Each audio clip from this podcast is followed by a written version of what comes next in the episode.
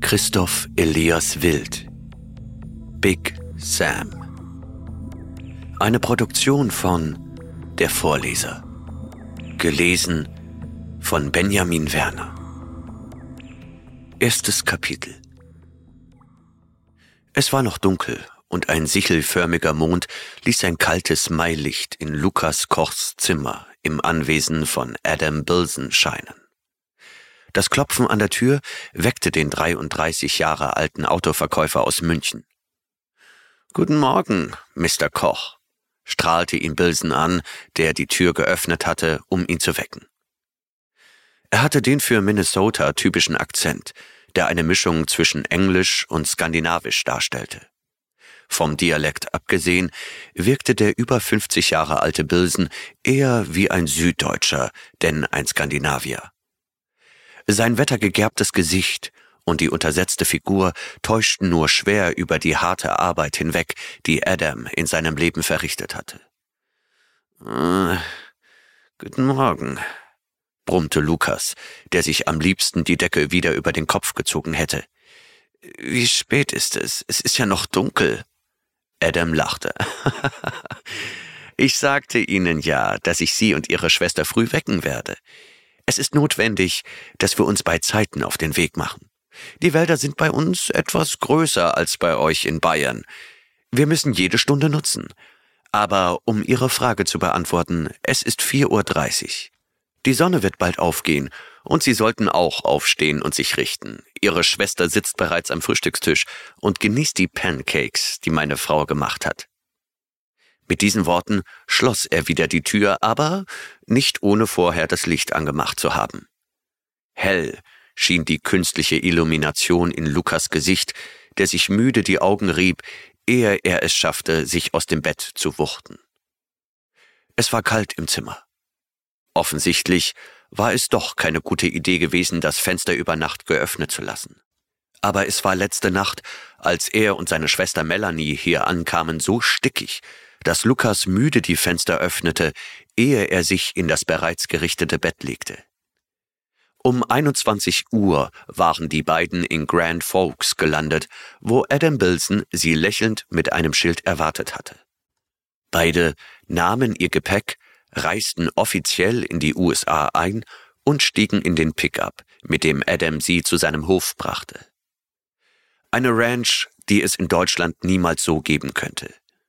Wir haben Rinder, Schafe und Schweine, verkündete Bilzen stolz, während sie durch die leere Landstraße vorbei an den Herden der erwähnten Tiere fuhren.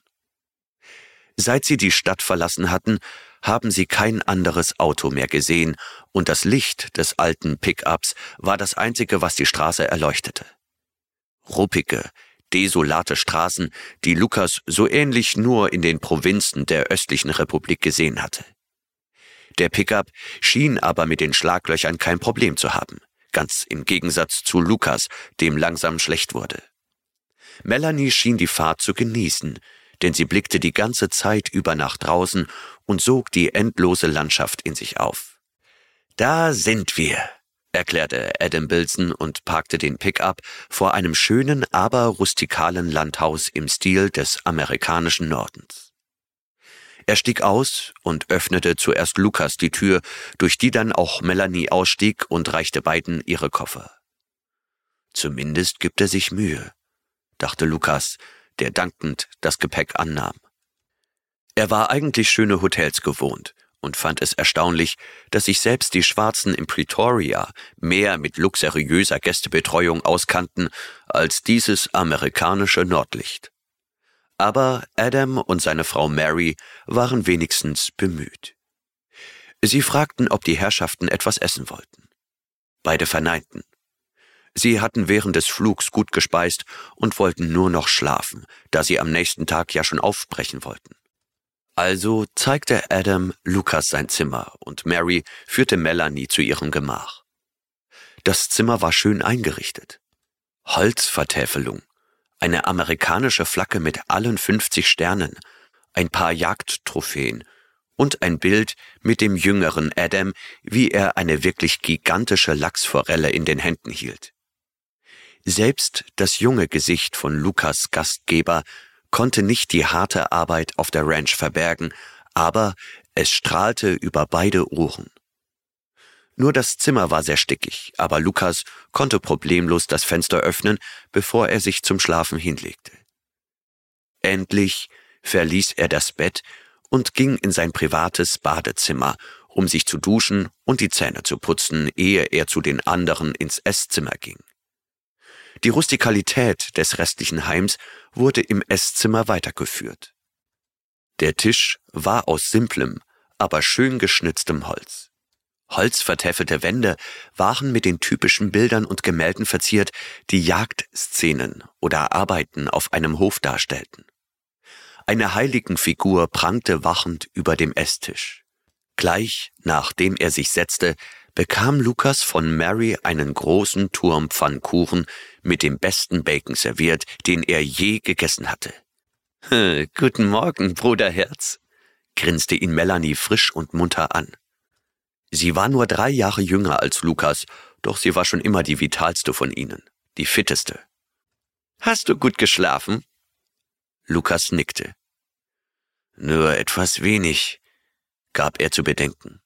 Melanie lachte, den Mund voller Pancakes. Tja, die Wildnis ist auch früh auf den Beinen und unser Weg ist weit. Mary stellte Lukas einen großen Pott Kaffee hin und schließlich gesellte sich auch Adam zu ihnen.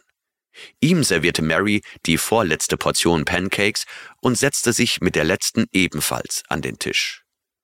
Besucher aus Deutschland haben wir nicht oft, begann Mary ein Gespräch. Lukas nickte. Euer Angebot fand ich auch auf einer englischsprachigen Website. In deutschen Jagdforen seid ihr gar nicht vertreten. Adam winkte ab. Ah, dieses Geschäft betreiben wir nur, um ein paar zusätzliche Kosten zu decken. Es gibt keinen Grund, auch noch die europäischen Jäger hierher zu locken. Es war nicht direkt unhöflich, aber Lukas spürte etwas in seinem Gegenüber. Aber was eigentlich? Abneigung? Nein. Nichts so Schroffes, doch irgendetwas ließ Adam Lukas gegenüber abweisend wirken. Der Deutsche konnte nicht sagen was, aber es war da. Melanie hingegen wurde vom Ehepaar Bilson wie eine lange verlorene Tochter behandelt. Also, Melanie, strahlte sie Mary an. Sie sind Wildnisbiologin? Was machen Sie da? Peinlich berührt kaute Melanie ihren Bissen herunter, ehe sie antwortete. Hm, ich studiere vor Ort die Wildnis und ihre Bewohner. Letztes Jahr war ich in Afrika und habe Nashörner studiert. Ich bin zwar im Urlaub hier, aber ich hoffe, dass es mir gelingt, ein paar Bilder zu schießen, während Lukas, naja, anderweitig schießt. Und wieder spürte Lukas diese unangenehme Distanz zwischen sich und seinen Gastgebern. Seine Schwester schien davon gar nichts zu bemerken, denn sie schob sich einfach einen Bissen nach dem anderen hinein, während sie mit Mary Bilson lachte und plapperte. Adam starrte sie eine Weile an, ehe er fragte, Und Sie, Lukas, womit verdienen Sie Ihr Geld? Lukas trank einen Schluck Kaffee, ehe er antwortete. Äh, ich bin Vertreter für Autos, deutsche Fabrikate. Sie wissen schon, Porsche, Benz, BMW, Audi. Adam nickte. Ja, ja, seufzte er. Die deutschen Autos sind auch bei uns sehr beliebt, auch wenn sie schrecklich unpraktisch sind. Und wie lange jagen Sie schon, äh, falls ich das fragen darf? Das Gefühl der Distanz verflüchtigte sich und Lukas antwortete, ich habe vor vier oder fünf Jahren mit circa 28 damit angefangen. Ein Arbeitskollege nahm mich mit und ich durfte auch ein Wildschwein schießen. Stolz erinnerte sich Lukas an seinen ersten Schuss. Ein Top-Treffer hatte sein Kollege damals versichert. Der Keiler war noch ein paar Meter gerannt und fiel dann tot um. Lukas spürte damals etwas. Ein bis dahin unbekanntes Gefühl. Triumph das Gefühl, gesiegt zu haben. Aber noch etwas mehr. So machohaft es auch klang, er fühlte sich wie ein Eroberer, wie der Herr der Wildnis. Haben Sie nur in Deutschland gejagt? fragte Adam ehrlich neugierig. Äh, nein, entgegnete Lukas. Vor zwei Jahren reiste ich mit meinem Vorgesetzten nach Südafrika und jagte die Big Five. Mary und Adam sahen ihn an. Keiner von beiden zeigte auch nur im Ansatz, was sie dachten. Lukas ging von Ahnungslosigkeit aus und erklärte, äh, die Big Five sind die berühmtesten Tiere Afrikas. Wissen wir, unterbrach ihn Mary. Wenn Sie mir die Frage erlauben, warum töten Sie ein Tier, das Sie nicht essen können? Büffel okay. Der schmeckt wahrscheinlich sehr gut, aber Nashörner sind doch einfach nur zäh. Elefanten und Löwen genauso. Außerdem sind all diese Arten geschützt. Lukas blieb beinahe der Bissen im Hals stecken. Äh, nun, stotterte er, nachdem er ihn runtergeschluckt hatte. Es gibt extra zum Abschuss freigegebene Tiere, um die anderen zu schützen. Ah, das klappt ja wunderbar. Es gibt in Afrika ja keine Wilderer, schnaubte Mary. Adam legte seiner Frau beruhigend die Hand auf die Schulter, und ihre Wut schien sich sofort wieder zu senken. Das geht uns ja eigentlich auch gar nichts an, Liebling, beruhigte er sie. Mary entspannte sich tatsächlich. Tut mir leid, sagte sie kleinlaut. Es ist natürlich Ihre Angelegenheit, was Sie in Ihrem Urlaub machen, und Sie werden ja nichts Illegales oder Respektloses vorhaben. Lukas lächelte sein Verkäuferlächeln, ehe er antwortete, ähm, Kein Problem, Meinungen können ja auseinandergehen. Adam Bilson trank seinen Pott leer und sagte, wir sollten uns langsam auf den Weg machen. Die Fahrt ist weit und ich lasse Kenney nur ungerne warten. Mary sah ihren Mann an. Kenney wird euch führen? Fragte sie ihn. Dieser nickte. Ich kenne mich in diesem Gebiet nicht besonders gut aus und seine Familie ist da aufgewachsen. Er kennt die Gegend, die Tiere und die Gesetze wie kein anderer. Wieder sah er mit dieser unbegreifbaren Distanz Lukas an. Und Mr. Koch verlangte nach dem Besten, egal was es kostet. Das stimmte. Lukas wollte seine Woche erfolgreich abschließen und nicht nur mit ein paar Bildern heimkommen. Seiner Erfahrung nach half alles Glück nichts, wenn der Wildführer unfähig war. Darum nickte er und Adam schloss mit den Worten Und Kenney ist der Beste, da besteht kein Zweifel. Mary aber sah besorgt aus. Niemals würde ich Kennys Fertigkeiten in Frage stellen, aber sie schien nach den richtigen Worten zu suchen. Er kann auch schwierig sein besonders wenn es um die Betreuung von Ausländern geht. Lukas sah sie ungläubig an. Rassistische Indianer? fragte er mit gespielter Belustigung. Er wollte diese unangenehme Spannung abbauen. Der Schuss ging nach hinten los. Während seine Schwester die Gabel in die Luft hielt, starrte Mary ihn mit offenem Mund an. Ich dachte, in Deutschland achtet man auf seine Ausdrucksweise. Sie heißen Natives, nicht Indianer. Wieder legte Adam seiner Frau die Hand auf die Schulter, aber diesmal schüttelte sie ihn ab. Lass mich, Adam, fauchte sie leise. Du bringst diesen Ungeweihten nicht ins heilige Tal. Er wird Unglück über euch bringen. Streng sah Bilson seiner Gattin in die Augen und führte sie mit sanftem Druck hinaus aus der Küche. Die Geschwister hörten, wie das Ehepaar leise diskutierte. Das hast du aber super hinbekommen, zwinkerte Melanie ihrem Bruder zu. Wegen dir schaffen wir es noch ausgewiesen zu werden. Lukas schnaubte wütend. Das war doch nur ein Scherz. Woher sollte ich wissen, dass sie so sensibel ist? Außerdem darfst du dich nicht so aus dem Fenster beugen. Mit deinem Forschergehalt hättest du dir den Ausflug gar nicht leisten können. Ich hab dich eingeladen. Melanie zwinkerte ihm abermals zu. Und ich bin dir auch sehr dankbar dafür, aber nun sei ein guter Gastgeber, indem du versuchst, ein guter Gast zu sein. Mit diesen Worten stand sie auf und ging hinaus in den Flur. Lukas hörte nun, wie seine Schwester mit dem Ehepaar sprach. Keine Diskussion, sondern eine sachliche Unterhaltung. Die Holzwände waren zu dick, als dass der Autoverkäufer hätte hören können, was gesagt wurde. Aber er dachte sich bereits, dass seine Schwester wieder mit ihrem Charme die Situation entspannen ließ. Lukas hätte das von Anfang an seiner Schwester überlassen sollen. Mit einem betroffenen Lächeln kam Adam wieder in die Küche. Bitte, holen Sie sich Ihre Sachen, sagte er. In zehn Minuten fahren wir. Zweites Kapitel Der Pickup war gemütlich. Das stellte Lukas nun etwas wacher mit Erleichterung fest. Es dauerte nicht lange, ehe die Geschwister ihr Gepäck, Schlafsack, Wechselkleidung und Outdoor-Geschirr im Pickup verladen hatten. Als das schwere Fahrzeug langsam und behutsam über die Staubstraßen holperte, traute sich Lukas wieder ein Gespräch anzufangen.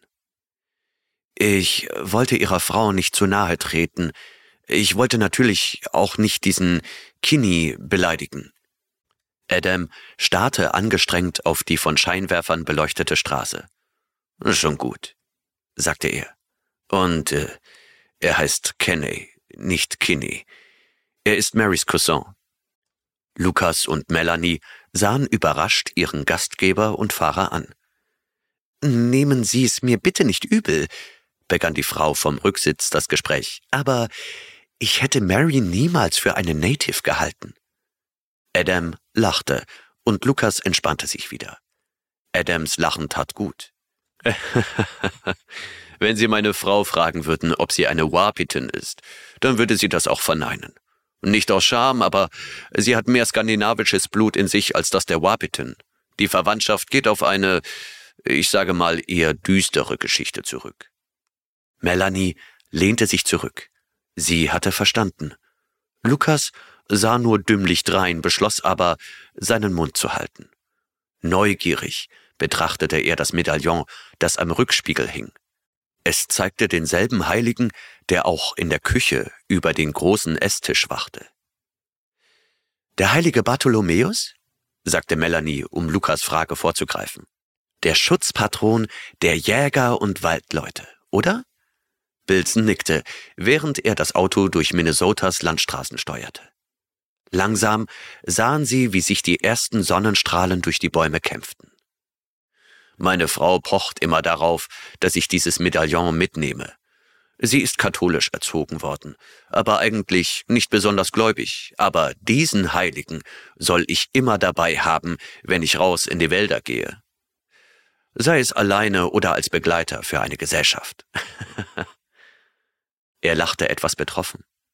Meine Frau kann sehr überzeugend sein, und die Wälder bei uns sind. Wilson kratzte sich am Kopf während er die richtigen Worte suchte. Unsere Wälder sind besonders eindrucksvoll, das kann man wohl sagen. Sie sind riesig und über ihnen liegt etwas, naja, majestätisches. Lukas sah hinaus und verdrehte die Augen. So einer, dachte er.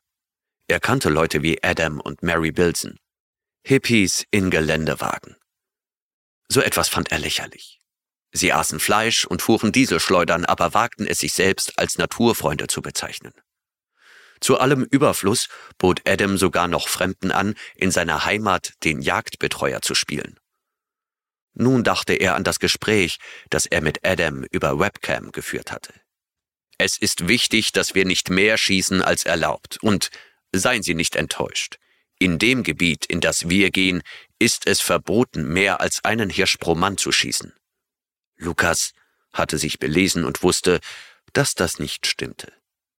Zur Jagdsaison, und die begann nun einmal im Mai, durften im Minnesota pro Mann zwei Hirsche, genauer gesagt Waipitis, geschossen werden. Er diskutierte nicht. Einer würde ihm schon reichen, aber sollte sich die Gelegenheit bieten, dann würde er sie auch nutzen. Mr. Koch, hören Sie mir zu? Lukas war so in Gedanken verloren, dass er Adams Stimme nicht gehört hatte. Entschuldigung, sagte er betroffen. Ich muss weggenickt sein. Äh, was haben Sie gesagt? Adam sah ihn an. Noch immer wirkte er Lukas gegenüber etwas abweisend, aber Melanie rettete die Situation. Er fragte, ob du noch etwas brauchst. Wir kommen nun zum letzten Mal in die Nähe einer Stadt. Lukas schüttelte verneinend den Kopf. Kenney bringt ja neben den Waffen auch Proviant mit. Das habe ich doch richtig verstanden, oder?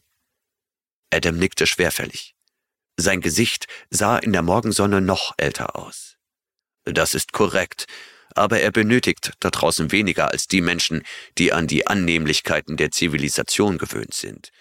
Ich habe zwar Wasser mitgebracht, aber manchmal möchte man ja auch noch eine Limo oder ein Bier. Lukas schüttelte den Kopf. Er wollte nicht noch mehr Zeit verschwenden, indem er sich durch einen nordamerikanischen Store quälte, nur um ein paar Colas zu kaufen. Er wollte endlich auf die Pirsch. Nein, danke, sagte er darum. Ich verlasse mich darauf, dass Kenney uns schon nicht verhungern lassen wird. Adam lachte. Endlich brachte Lukas ihn zum Lachen. Das wird er ganz gewiss nicht. Sie hielten an einem Schotterparkplatz, der von Wald umgeben war. Auf ihm stand bereits ein Mann, der neben einem schwarzen Pickup wartete. Als Bilson gerade zum Stehen kam, packte der Neue schon seine Sachen von seinem Auto auf das des Jagdbetreuers. Er verzurrte alles sicher und öffnete die Tür, um sich neben Melanie zu setzen. Er reichte allen die Hand, auch wenn er Lukas vor der Begrüßung einen kurzen Augenblick zu mustern schien. Freut mich. Ich bin Kenney. Ich bin Ihr Wildführer für die nächsten vier Tage. Freut mich ebenfalls, entgegnete Melanie lächelnd, und sofort sprach sie mit Kenney über seine Erfahrungen. Wo ist er geboren? In Hinckley. Wie lange führt er schon Jäger durch die Wälder? Seit ungefähr 15 Jahren. Beeindruckend, wenn man bedachte, dass Kenney kein Jahr älter als 28 war wie er zu diesem Beruf gekommen sei. An dieser Stelle sah Kenney sie erst einmal an, bevor er antwortete. Es ist meine Aufgabe. Ich wurde darauf vorbereitet, seit ich laufen kann. Meiner Familie ist die Verantwortung für diesen Ort übertragen worden, und uns war klar, dass es ein unmögliches Unterfangen war, aus dem heiligen Tal ein Naturschutzreservat zu machen, aber wenn ich da als Wildführer arbeite, kann ich vielleicht den schlimmsten Schaden abwenden. Melanie sah ihn überrascht an. Warum kann aus dem Gebiet kein Naturschutzreservat gemacht werden? Es gibt da doch auch gefährdete Tiere, habe ich zumindest gelesen. Kenney zog seufzend die Schultern hoch. Mein Vater würde sagen, dass der weiße Mann uns verarscht, aber ich glaube ganz einfach, dass es den Leuten nicht wichtig genug ist. Es ist zu nah an der kanadischen Grenze und daher müsste geklärt werden, ob die Timberwölfe nicht doch eher Kanadier als Amerikaner sind.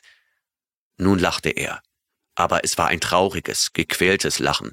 Jedenfalls, schloss er seine Erklärungen, sind sie bei mir in den besten Händen. Adam lächelte in den Rückspiegel. Ich bin froh, dass du es dir doch noch anders überlegt hast, Kenney. Mary hätte mich niemals mit einem Anfänger in dieses Gebiet gelassen. Der Ureinwohner nickte bedächtig. Du hast eine kluge Frau geheiratet. Das Gebiet kann tückisch sein, ein Albtraum für unbedarfte Wanderer. Aber es mussten ja Waipitis sein, und die sind gegenwärtig nun einmal in dieser Gegend. Ich hoffe, die beiden sind mit den Gesetzen vertraut? Lukas nickte. Natürlich.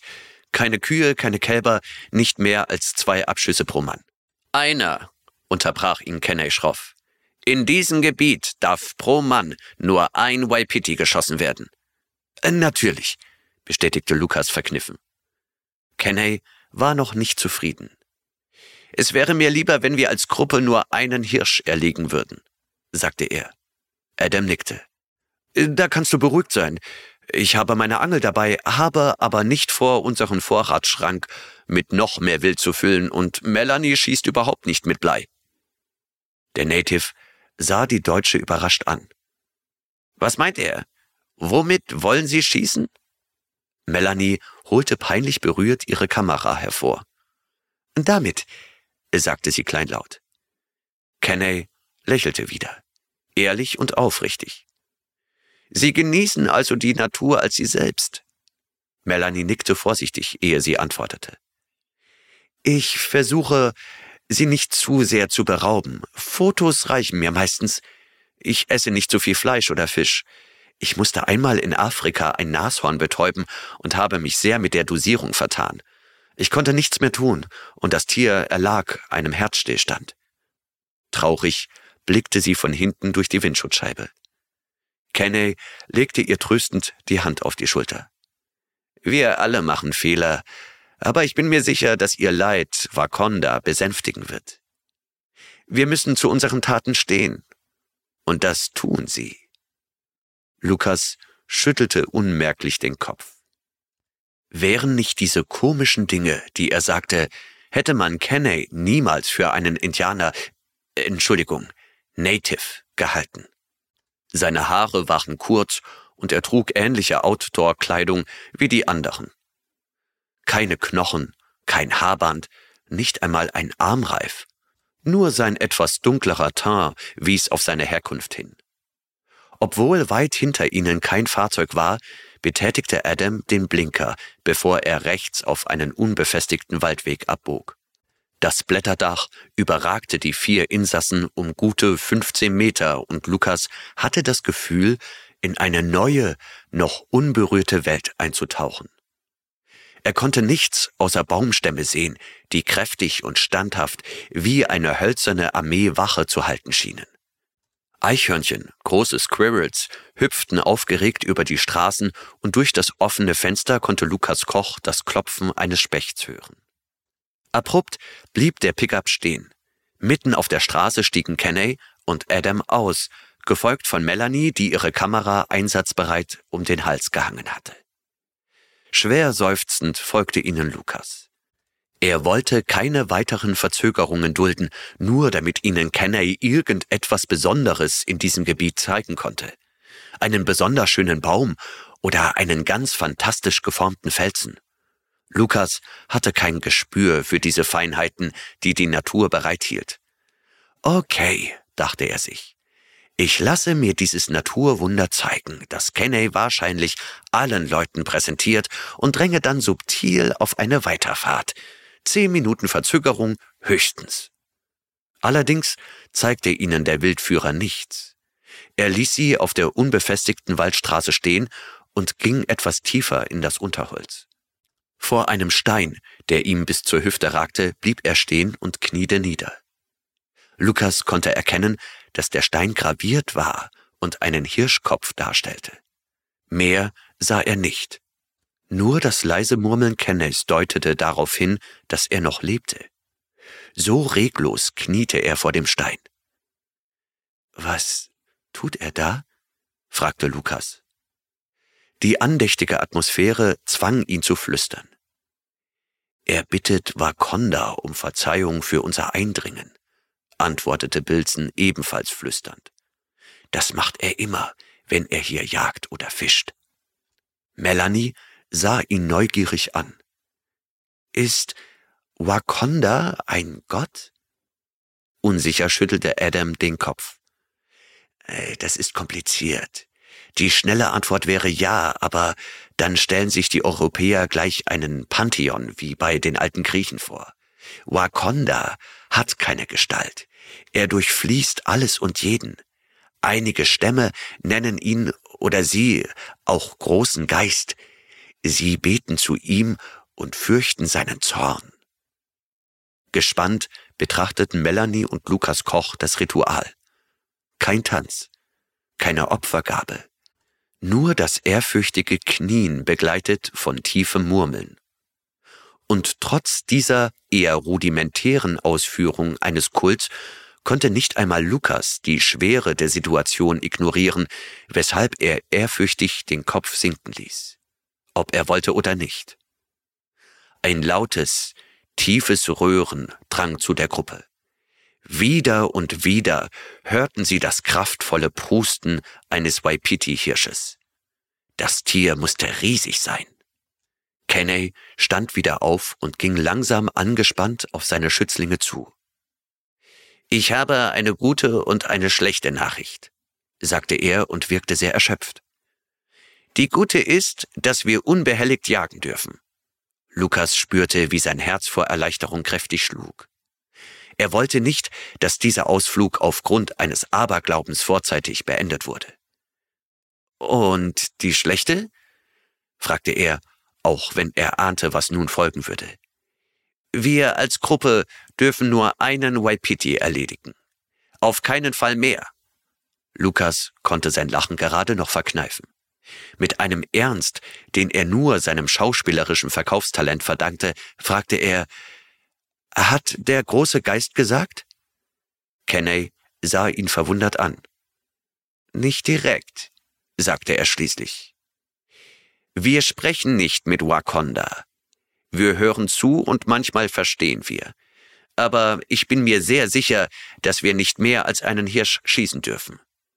Lukas konnte so viel Dummheit in einem Industrieland beinahe nicht fassen. Aber so war das nun einmal mit Religionen.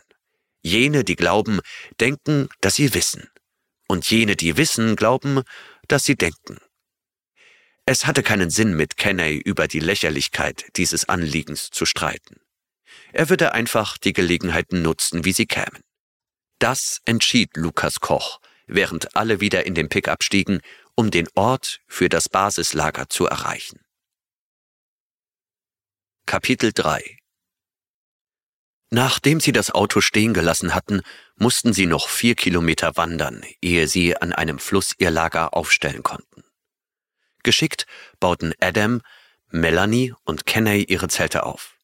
Lukas jedoch brauchte etwas länger und reagierte offen unhöflich, wenn ihm jemand helfen wollte. Nach einer Weile schaffte er es doch. Das Lager, bestehend aus vier Zelten, einer Feuerstelle und einer provisorischen Waschstelle am Flussufer, stand in einem Tal zwischen mehreren Gebirgen. Von hier aus können wir das Wanderverhalten der Tiere beobachten, erklärte Kenney den beiden Touristen. Die Bären haben ihren Winterschlaf seit drei Monaten beendet und suchen nun nach Beute, um sich wieder für den Winter zu wappnen. Das hier ist die einzige Stelle am Fluss, an der ich noch niemals Bärenspuren gesehen habe. Auch Wölfe und andere Räuber verirren sich nicht hierher. Beeindruckend pfiff Melanie durch die Zähne. Kenney, es ist mir etwas peinlich, aber wäre es in Ordnung, wenn ich versuche, ein paar Fische für das Abendbrot zu fangen? Kenney lächelte über diese Umsichtigkeit. Ja, meine Freunde, das wäre in Ordnung, aber bitte nicht mehr, als wir brauchen. Zustimmend nickte Melanie, schnappte sich ihre Rute und den Köderkoffer und ging hinunter zum Fluss, um ihr Glück zu versuchen. Es dauerte nicht lange, bis sie freudig rief, Ich habe etwas, meine Güte. Das muss ein Riese sein. Ich brauche hier dringend Hilfe. Gemeinsam mit Adam und Kenney zog Melanie an der Rute. Die Männer stöhnten und ächzten vor Anstrengung. Lukas versuchte zu helfen, fand aber keinen Platz mehr, um an die Rute zu greifen. Darum nahm er den Kescher und wartete ab. Eine große Welle schlug mit lautem Platschen gegen das Ufer. Etwas Silbernes bewegte sich auf die Menschen an der Oberfläche zu. Lukas hielt sich bereit, das Flussmonster mit dem Kescher zu sichern. Es war nur ein kurzer Augenblick, den Lukas nutzen konnte, um den Fisch an Land zu holen, doch er schaffte es auf Anhieb. Stolz ließ er den Fisch an Land und drückte das Netz des Keschers auf Melanies Beute. Äh, schnell, Melanie, rief Lukas. Hol deine Kamera, den Burschen musst du fotografieren. Doch statt die Kamera zu holen, ging Melanie zum Kescher, zog ein Messer aus ihrem Gürtel und schnitt dem Fisch gezielt die Kiemen durch. Das Tier war tot. Lukas rümpfte die Nase. Nun sieht er nicht mehr so schön aus. Melanie zuckte gleichgültig mit den Schultern. Für ein persönliches Beweisfoto reicht es ja. Und das Tier musste nicht sinnlos leiden. Ich kann leider keinen zuverlässigen Kiemenstich, der den Fisch definitiv tötet. Aus diesem Grund schneide ich lieber alles durch. Geht schneller. Lukas nickte. Er fand es zwar unnötig, kannte aber natürlich die interessante Einstellung, die seiner Schwester Tieren gegenüber hatte. Aber fürs Angeln scheint die Frau wirklich ein Händchen zu haben. Wirf deine Rute gleich nochmal aus, forderte Lukas von seiner Schwester. Wer weiß, was du jetzt noch rausziehst. Melanie lachte. Wozu? erwiderte sie. Die Muskellunge reicht für uns vier ohne Probleme. Es gibt keinen Grund, noch mehr zu angeln. Lukas seufzte. Manchmal fiel es ihm wirklich schwer, seiner Schwester zu verstehen. Ohne das Beweisfoto zu schießen, machte sie sich schon an das Ausnehmen und Entschubben des Fisches. Also entschloss sich Lukas ebenfalls etwas Produktives zu machen. Kenney, bat er, Sie kennen sich ja hier aus.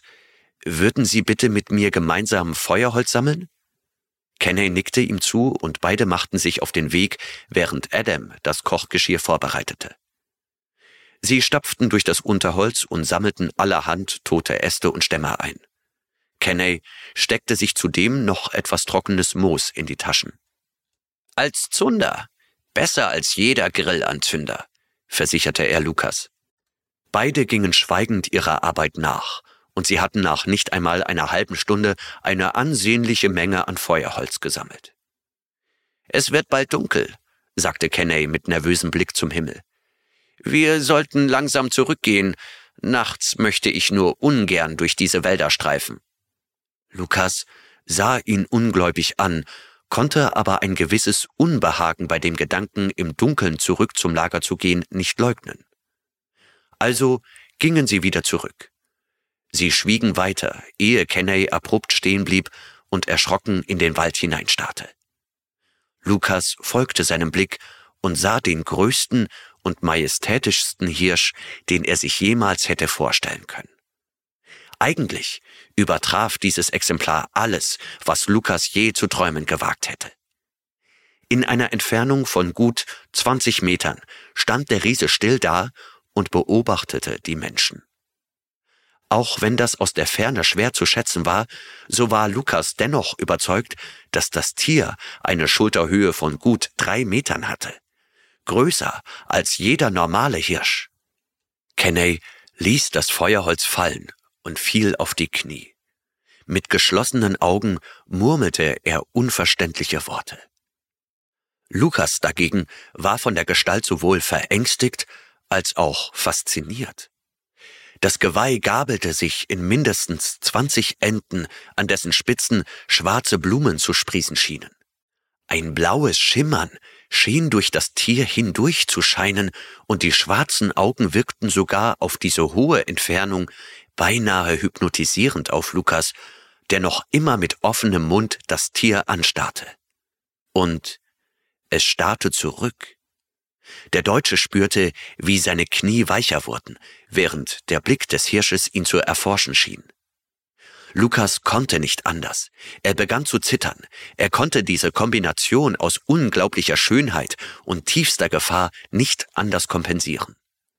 Plötzlich drehte sich der Hirsch weg und schritt, stolzierte davon. Es sah beinahe so aus, als würden seine Hufe über der Erde schweben, während sich das elegante Tier davon bewegte. Die Sonne wurde langsam orange und tauchte Kenneys Gesicht in ein verstörendes Zwielicht, das seine Züge bleich wirken ließ. Was war das für ein Hirsch? fragte Lukas mit heiserer Stimme den Wildführer. Doch dieser schüttelte nur den Kopf. Wir müssen zurück ins Lager, war alles, was er dazu sagte.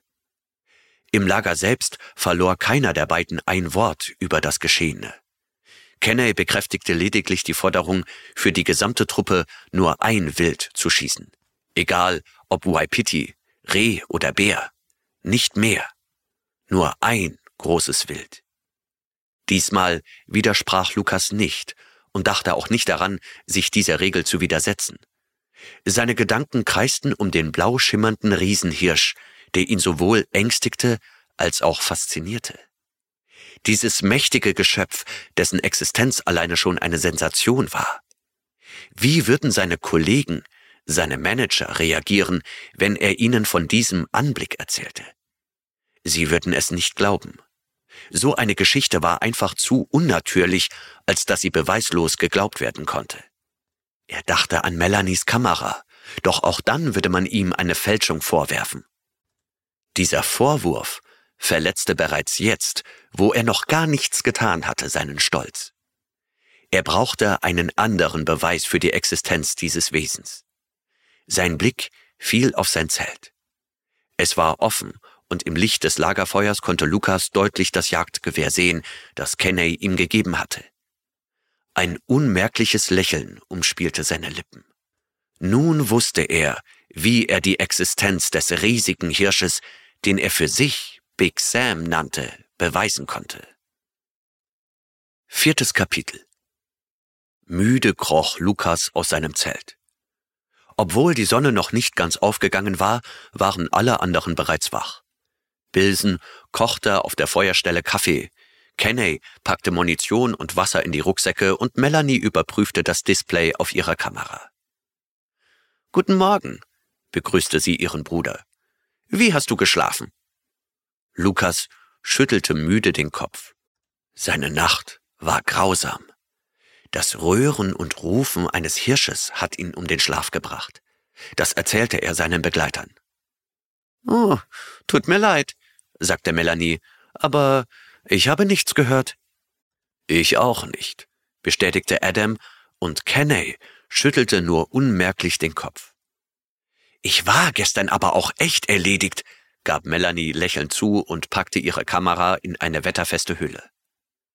Sie aßen Brot mit Erdnussbutter und tranken den Kaffee. Es tat gut, an der frischen Luft zu essen, und langsam wurde auch Lukas Mutter. Wie ist der Plan? fragte er Kenney. Dieser deutete auf einen Berggipfel in der Ferne, auf dem klar sichtbar noch Schnee lag, während in den tieferen Regionen das Tauwetter einsetzte. Wir wandern ungefähr vier Meilen. Das sind etwa sieben Kilometer, vor diesem Gipfel liegt ein erhöhtes Plateau, von dem aus wir beinahe das gesamte Tal einsehen können. Da müssten wir fündig werden.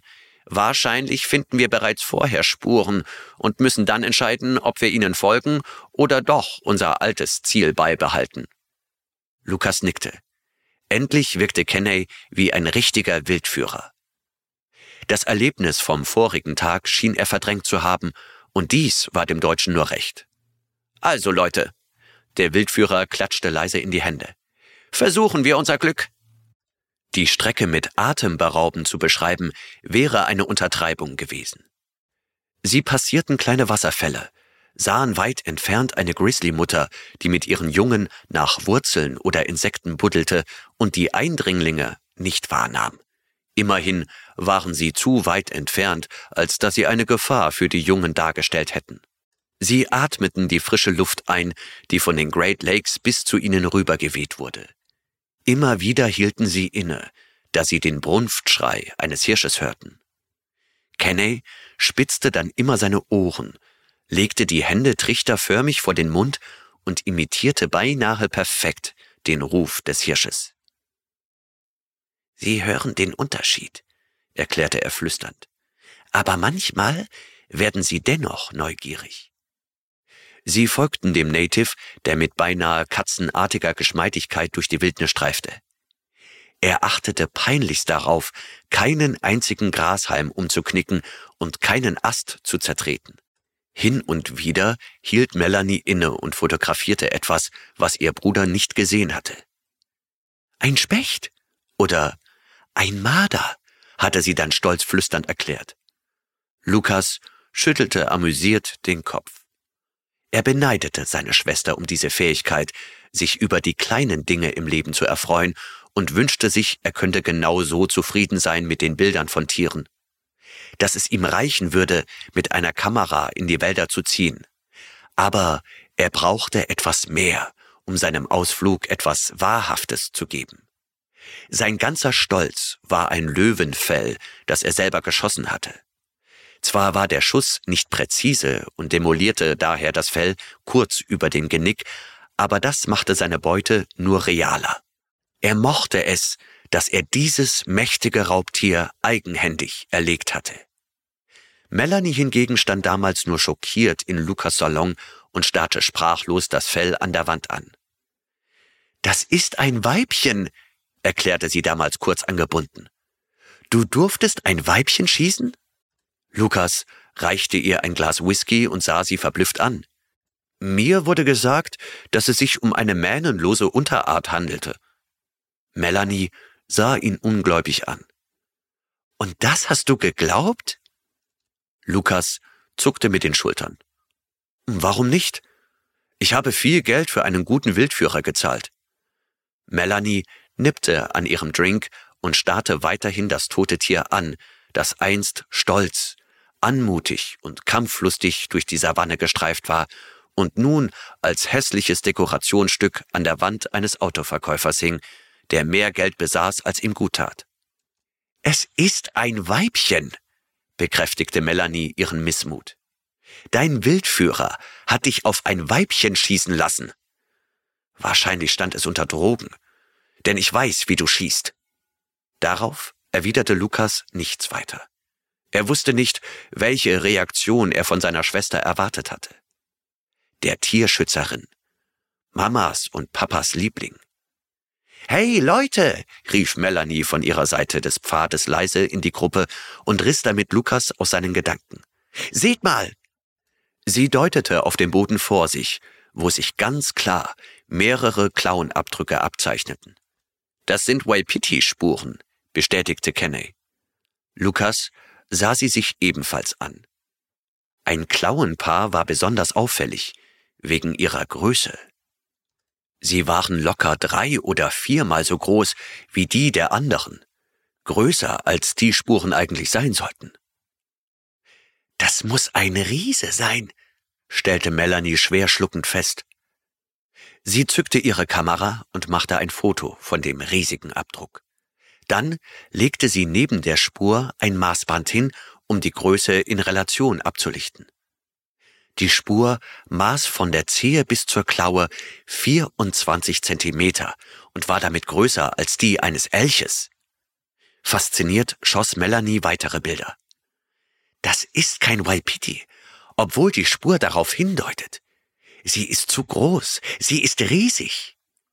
Lukas packte bei der Erinnerung an seine Begegnung mit diesem Ungetüm wieder die Angst, doch er schaffte es, sie zu verbergen. Kenney hingegen wirkte blass. Wir müssen dieser Spur folgen, forderte Lukas, doch Kenney schüttelte den Kopf. Es ist doch nur diese eine Spur besonders, alle anderen sind alt und vertrocknet. Und diese eine Spur scheint mir auch eher fragmentartig zu sein. Er hat recht, Lukas, stimmte Melanie zu. Ich wollte euch nur auf die Spuren aufmerksam machen, aber sie sind zu alt, als dass wir ihnen folgen sollten. Und die große ist bestimmt nur ein interessanter Zufall. Zwei besonders schwere Tiere, die kurz hintereinander denselben Weg gegangen sind. Es ist doch auch nur die eine Spur so groß. Alle anderen sind normal. Weil der Urheber der Riesenspur über dem Boden schwebt. Lukas schaffte es gerade so, dieses Argument nicht zu erwähnen. Sollten die anderen an seinem Verstand zweifeln, dann wäre der Ausflug vorbei. Für einen Amerikaner war Bilson sehr verantwortungsvoll im Umgang mit Waffen und würde es nicht zulassen, dass ein in seinen Augen geistig Verwirrter mit einem Gewehr durch die Wildnis stapfte. Und Kenney würde ihn verleugnen, würde abstreiten, dass dieser Indianer, äh, Native, zu dem Riesenhirsch gebetet hatte. Aber Lukas wusste, dass er dieser Spur würde folgen müssen. Ihn packte eine Gier, wie er sie sich bei den alten Goldgräbern vorstellen konnte. Er wollte diesen Hirsch noch einmal sehen. Und er wollte seinen Kopf. Ihm war natürlich bewusst, dass das grauenvoll war. Eine noch nicht bekannte Hirschart, die durch eine besondere Gangart durch die Luft zu schweben schien, einfach abzuknallen. Aber Lukas fühlte sich an die alten Jäger aus den Abenteuerromanen erinnert, die er als Kind so gerne gelesen hatte. Groschenhefte, aber in seinen Augen ein aufregender Quell der Entdeckungen. Mutig streiften sie durch unbekannte Länder und nahmen es selbst mit den wildesten Bestien auf.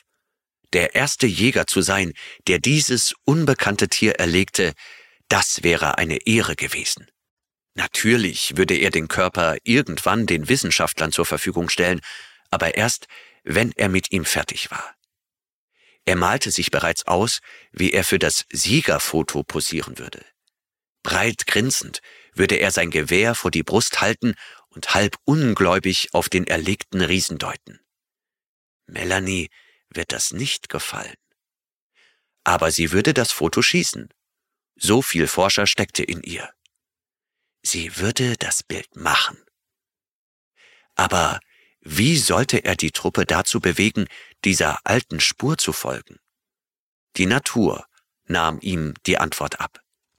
Gerade als Lukas argumentieren wollte, dass es besser sei, der Fährte nachzugehen, dröhnte das unverkennbare Rufen eines Hirsches aus der Richtung, in die die Spur zu führen schien.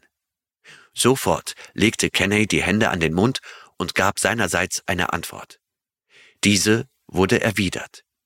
Verwundert sah Kenney den Rest der Truppe an. Mit zitternden Fingern deutete er auf die Richtung, aus der das Rufen ertönt war. Ich denke, wir sollten da lang gehen, sagte er tonlos. Was ist los, Kenney? fragte Bilson besorgt. Geht es dir nicht gut? Kenney schüttelte benommen den Kopf.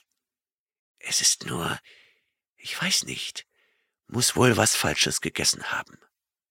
Adam war über diese Antwort überrascht, aber als er versuchte etwas zu sagen, wanderte Kenney bereits wieder los. Dicht gefolgt von Adam, Melanie und Lukas, der sich ein kleines Lächeln verkneifen musste. Eine weitere Stunde später bezogen sie auf einer Anhöhestellung, auf der sie beinahe das ganze Tal überblicken konnten. Es wäre perfekt gewesen, wäre der Nebel nicht von den umliegenden Bergen heruntergezogen. Die Truppe blickte auf eine kaum durchsichtbare Suppe hinab. Innerlich fluchte Lukas, doch Kenney schien erschreckend beruhigt zu sein. Wir sollten warten, bis das Wetter aufklart, schlug Adam vor und Kenney nickte. Melanie wirkte enttäuscht, aber verständnisvoll. Lukas hingegen gefiel dieser Plan nicht. Er wollte die Hirsche auftreiben und im Zweifel auf eine Silhouette schießen. So viele Menschen gab es hier nicht, und warum sollte er sich an die Schieß nur auf das, was du sehen kannst, Regel halten? Wenn er dabei eine solche Beute erlegen würde, dann wäre ihm das ein eher unkontrollierter Schuss wert. Aber die anderen würden es wahrscheinlich anders sehen. Vor allem Kenney und Melanie, diese Naturburschen, würden ihn verurteilen. Aber das war ihm egal. Die Abneigung seiner Schwester war er schon gewohnt, und der Indianer hätte ihm nicht egaler sein können. Dort, flüsterte Melanie mit eindringlicher Stimme zum Rest und deutete mit einer Hand in das Tal hinab, während sie mit der anderen ihren Feldstecher vor die Augen hielt. Angestrengt starrte die Truppe dorthin, worauf sie zeigte. Schließlich entdeckte auch Kenney, was die Deutsche meinte. Ihm verschlug es den Atem. Wunderschön, hauchte er. Geschützt durch den Nebel bewegte sich ein Hirsch, anscheinend schwebend durch das Tal. Das ist er, flüsterte Lukas vor sich hin, während er die Silhouette durch das Zielfernrohr mit vierfacher Vergrößerung erblickte. Erlaubt war eigentlich nur eine zweifache Vergrößerung, aber in einem ruhigen Moment hatte Lukas das Fernrohr ausgetauscht. Niemand hatte es bemerkt. Er war sich nicht sicher, aber er kam zu der Überzeugung, dass dieser Hirsch sein schwebender Riese war. Big Sam. Ihm wurde der Mund trocken. Melanies Worte gingen an ihm vorbei. Beinahe unmerklich legte er den Finger um den Abzug und begann ihn langsam mit der Fingerspitze zu ziehen. Mit angehaltenem Atem spürte er, wie die tödliche Mechanik immer mehr nachgab. Nicht mehr lange, und der Hammer würde auf das Zündblättchen an der Hülse schlagen und das Geschoss auf seine Reise schicken. Was tust du da? fauchte Melanie ihn so heftig an, dass Lukas erschrocken die Finger vom Abzug löste. Das ist ein Weibchen! Lukas starrte durch das Fernrohr. Rede keinen Stuss. Der Bursche hat ein Geweih. Doch Melanie ließ sich nicht abwimmeln. Aber sein Ruf klingt wie der eines Weibchens. Vielleicht ist es schon trächtig. Du darfst das Risiko nicht eingehen. Lukas antwortete, ohne den Blick vom Fernrohr zu nehmen. Eine Hirschkuh mit Geweih? Du als Biologin solltest es wirklich besser wissen. Melanie wollte ihm die Hand auf den Lauf legen, aber Adam hielt sie kopfschüttelnd zurück. Ich bin mir auch sicher, dass das ein Bock ist. aber die Sicht ist wirklich sehr schlecht. Vielleicht sollten wir doch lieber auf besseres Wetter warten, versuchte er zu vermitteln. Lukas schüttelte unmerklich den Kopf und starrte weiterhin durch das Fernrohr. Ich hab ihn im Visier. Ich habe frei Schussfeld. Warum sollte ich warten, bis ich das Tal besser sehen kann? Adam wusste darauf keine Antwort. Nun legte Kenney dem Deutschen die Hand auf die Schulter und die Berührung schien ihn zu beruhigen. Er fühlte sich auf einmal wie ein Gast an einem der schönsten Orte der Welt. Wenn nicht sogar dem schönsten Ort der Welt. Tun Sie es nicht, flüsterte ihm der Native ins Ohr. Langsam ließ Lukas das Gewehr sinken. Er war blass wie ein Geist. Kenney stand wieder auf und ging zu den anderen. Was war das? fragte Melanie verwundert. Schulterzuckend antwortete der Wildführer. Er hat die Schönheit der Natur gespürt. Ich denke, dass er von nun an ein Schuss unterbrach ihn. Erschrocken starrten die drei zu Lukas. Sein Blick war glasig, der Mund stand offen und die frische Luft wurde vom Geruch der Treibladung verpestet. Der Deutsche grinste breit, als er sein Gewehr wieder herabnahm. Ich habe getroffen, verkündete er leise. Dominium terrae. Er stand auf, schulterte sein Gewehr und starrte seine schockierten Begleiter an. Mach dir die Erde untertan, bekräftigte er. Kenney fand als erstes die Worte wieder. Sieh nah, schrie er. Sie respektloser, dämlicher, weißer Narr. Wissen Sie überhaupt, was Sie getan haben? Gleichgültig sah ihm der Deutsche in die Augen. Ich habe gejagt und getroffen. Dafür habe ich ja auch bezahlt. Kenney verlor die Beherrschung. Er wollte sich auf Lukas stürzen, doch Melanie und Adam hielten ihn fest. Großer Gott, Kenney, bettelte Bilson. Reiß dich zusammen. Er hat Unglück über uns gebracht, schrie der Native verzweifelt, ließ aber nach einer Weile nach. Vielleicht können wir noch helfen. Ohne weitere Erklärung rannte der Wildführer den Abhang hinunter. Melanie und Adam folgten ihm, zuletzt bewegte sich auch Lukas hinab. Das Gewehr hielt er dabei stolz wie ein Rekrut geschultert. Das Tier lag verwundet neben einem leise fließenden Bach. Es war tatsächlich ein Hirsch mit Geweih. Durch den Nebel und eine kleine Erhebung musste es so wirken, als würde er schweben. Lukas war enttäuscht. Das Tier war viel kleiner als Big Sam. Er hatte den falschen Bock geschossen. Adam reichte ihm einen Revolver. Verständnislos starrte Lukas auf die Waffe. Es leidet, flüsterte der Veranstalter leise. Sind in Deutschland nicht auch Gnadenschüsse üblich? Überrascht blickte der Deutsche auf das sterbende Tier. Er war überzeugt, dass sein Schuss tödlich war. Aber der Hirsch lag nur schwer atmend auf der Seite. Glasige Augen starrten zu den drei Männern und der Frau empor. Ein leises Pfeifen drang aus dem Mund, der sich langsam mit Blut füllte. Es war nicht Big Sam, aber dennoch ebenfalls ein merkwürdiges Tier. Das Geweih, wie Lukas und die anderen nun erkannten, hatte eine silbergraue Farbe. An den Spitzen sprossen kleine Knospen und ein blaues Schimmern umgab das Tier. Was ist das? fragte Melanie schockiert. Sie zielte mit ihrer Kamera, doch Kenney drückte sie wieder herunter. Zeigen wenigstens Sie Respekt vor dem Tod, bitte, flüsterte er der Deutschen ins Ohr. Schluckend nickte Melanie. Sie verstand als Biologin nicht, was hier eigentlich geschah, doch der Naturfreund in ihr wusste, dass hier ein Sterben geschah, das über die übliche Jagd hinausging. Was ist das? fragte sie mit unverhohlener Angst den Wildführer. Wakonda, flüsterte Kenney zur Antwort. Danach ging er zu Lukas. Sie leidet, fauchte er leise zu dem Deutschen. Nehmen Sie den Revolver und gewähren Sie ihr Gnade. Dann können wir vielleicht auch auf welche hoffen. Lukas starrte ihn geistesabwesend an. Sie? fragte er verwundert. Eine Hirschkuh mit Geweih? Kenney nahm den Revolver und drückte ihn Lukas in die Hand.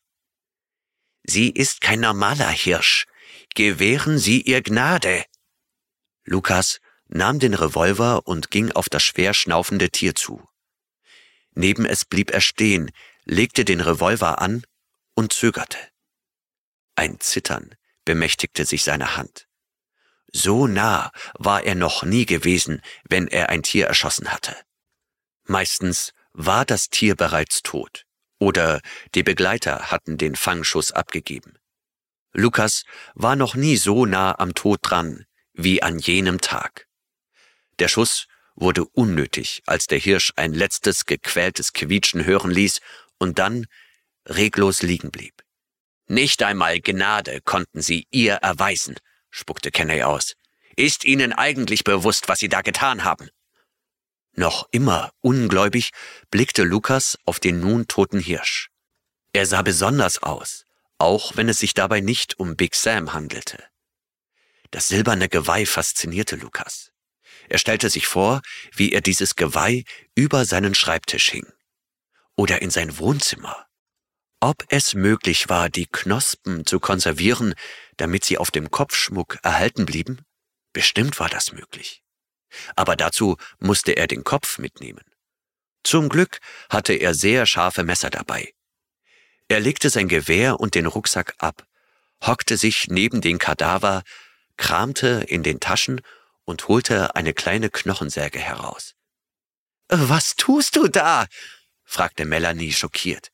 Ich will meine Trophäe, antwortete Lukas energisch und legte die kleine Säge am Hals an. Lassen Sie das, hörte er Kenney protestieren, doch der Deutsche dachte nicht daran.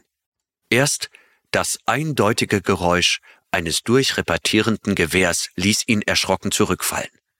Kenney hatte seine Waffe auf den Deutschen gerichtet und sagte, Sie können weder Gnade gewähren noch die Gesetze dieses Landes achten, aber ich werde nicht zulassen, dass Sie auch noch diese Leiche schänden. Langsam nahm Lukas die Hände hoch und starrte hilfesuchend zu den anderen. Sie standen erschrocken und tatenlos da.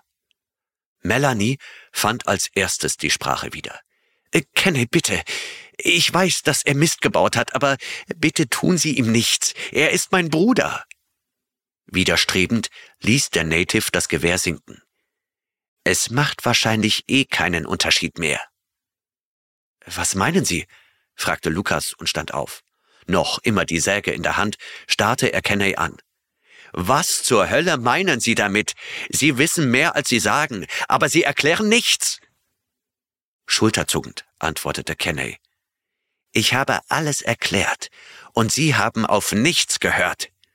Lukas wurde wütend. Er hätte sich auf den Native gestürzt, wäre dieser nicht offensichtlich stärker und bewaffnet gewesen. Ein lautes Röhren unterbrach den verbalen Schlagabtausch. Es ging der Truppe durch Mark und Bein. Ein durchdringender, alles zersetzender Ton breitete sich durch das Tal aus. Von überall schien ein einzelnes Tier zu rufen. Es klang wie ein Hirsch, ein großer, ein gigantischer Hirsch. Aber in dieses Wehklagen mischte sich erschreckend menschlich klingende Laute. Der Klang von wütenden Berglöwen, hungrigen Bären und gierigen Adlern ertönte. Alles vermischte sich zu einem einzigen Chor grotesker Rufe. Und vor all dem war ganz klar das halb animalische, halb menschliche Rufen eines Hirsches zu hören. Seht nur. Adam deutete zitternd auf den Kadaver des erschossenen Tieres. In seinem Unterleib bewegte sich etwas. Zuerst zaghaft, dann immer stärker, bis zu dem Augenblick, in dem der tote Hirsch durch die in ihm wütenden Kräfte auf dem Boden hin und her geschleudert wurde. Wie eine fleischliche Marionette streckte er mit jeder Bewegung die Glieder von sich. Wäre das Tier nicht bereits tot gewesen, es hätte bei dieser Prozedur unglaubliche Schmerzen spüren müssen. Das Pulsieren bewegte sich weiter auf die Hirschbeine zu. Ein schwarzer Huf kam zum Vorschein, ein zweiter, ein pechschwarzer Kopf, Danach noch einer. Die tote Hirschkuh gebar ein zweiköpfiges, pechschwarzes Kalb. Unbeholfen versuchte sich das Neugeborene aufzurichten. Die vier rot glühenden Augen starrten Lukas voller Hass an. Münder öffneten sich und ließen ein lautes Kreischen erklingen. Und in dieses Kreischen schien das Schreien aller umliegenden Tiere einzustimmen. Wölfe heulten, Bären brüllten, Adler schrien, Spechte klopften aufgeregt, Berglöwen riefen mit tief klingender Stimme und vor allem war dieses eine schreckliche Rufen zu hören. Ein aufgeregter Hirsch mit erschreckend menschlicher Stimme. Das Kalb kreischte noch immer, als es unbeholfen zur Seite fiel. Wild zappelten die vier Glieder. Das Kreischen verstummte langsam, und mit ihm schien die gesamte Natur zu verstummen. In unnatürlicher Geschwindigkeit lichtete sich der Nebel und gab den Blick auf das umliegende Tal frei. Mein Gott, flüsterte Adam ängstlich. Lukas und die anderen erkannten, was er meinte. Auf den umliegenden Bergen hatten sich Tausende von Tieren versammelt. Bären, Wölfe, Berglöwen, Adler, Falken, Enten, Hirsche, Waipitis, Rehe, Gabelböcke und viele weitere starrten auf die Menschen herab wie ein wütender Mob, der nur darauf wartete, Fackeln und Mistgabeln herauszuholen. Kenney fiel auf die Knie und murmelte vor sich hin. Melanie wollte ein Foto schießen, war dann aber doch zu überwältigt. Adam fiel ebenfalls auf die Knie und bekreuzigte sich. Sogar Lukas starrte mit offenem Mund auf die ihn umliegende Fauna. Innerlich wusste er, dass hier gerade ein Tribunal abgehalten wurde. Und er wusste auch, wer dieses Tribunal anführte. Big Sam. Irgendwo musste auch der König der Hirsche stehen und die Angeklagten beobachten. Wenn dem so war, dann wollte Lukas ihn sehen, wollte ihm signalisieren, dass er bereit war, sein Urteil zu akzeptieren und es im Zweikampf auszufechten. Die Tiere entfernten sich. Ohne die Menschen eines weiteren Blickes zu würdigen, drehten sie sich um und gingen davon. Das Tal lag nun verlassen. Nur noch die vier Menschen und die zwei toten Hirsche blieben zurück. Adam erhob sich langsam, starrte geistesabwesend zu dem Kadaver des zweiköpfigen Kalbes und übergab sich. Klatschend ließ er sein Frühstück auf dem Boden aufkommen. Es war eine Kuh, stotterte er ungläubig. Es war eine Hirschkuh, ein Weibchen. Ich stand daneben, als ein Tourist auf ein geschütztes Tier geschossen hat. Er legte verzweifelt die Hände vor das Gesicht und begann leise zu jammern. Meine Frau hatte recht, bebte er. Ich hätte niemals diese Touren veranstalten sollen. Sie hatte recht. Nur des Geldes wegen musste dieses Geschöpf sterben. Kenney, der sich ebenfalls erhoben hatte, half dem Jagdveranstalter auf, ehe er Melanie ansprach. Ich denke, wir sollten hier so schnell wie möglich verschwinden, sagte er ruhig. Sie und Ihr Bruder sind hier nicht mehr erwünscht. Wir wahrscheinlich auch nicht. Aber das ist unser Problem, nicht Ihres. Wir gehen zurück zum Lager, packen unsere Sachen und fahren wieder zurück.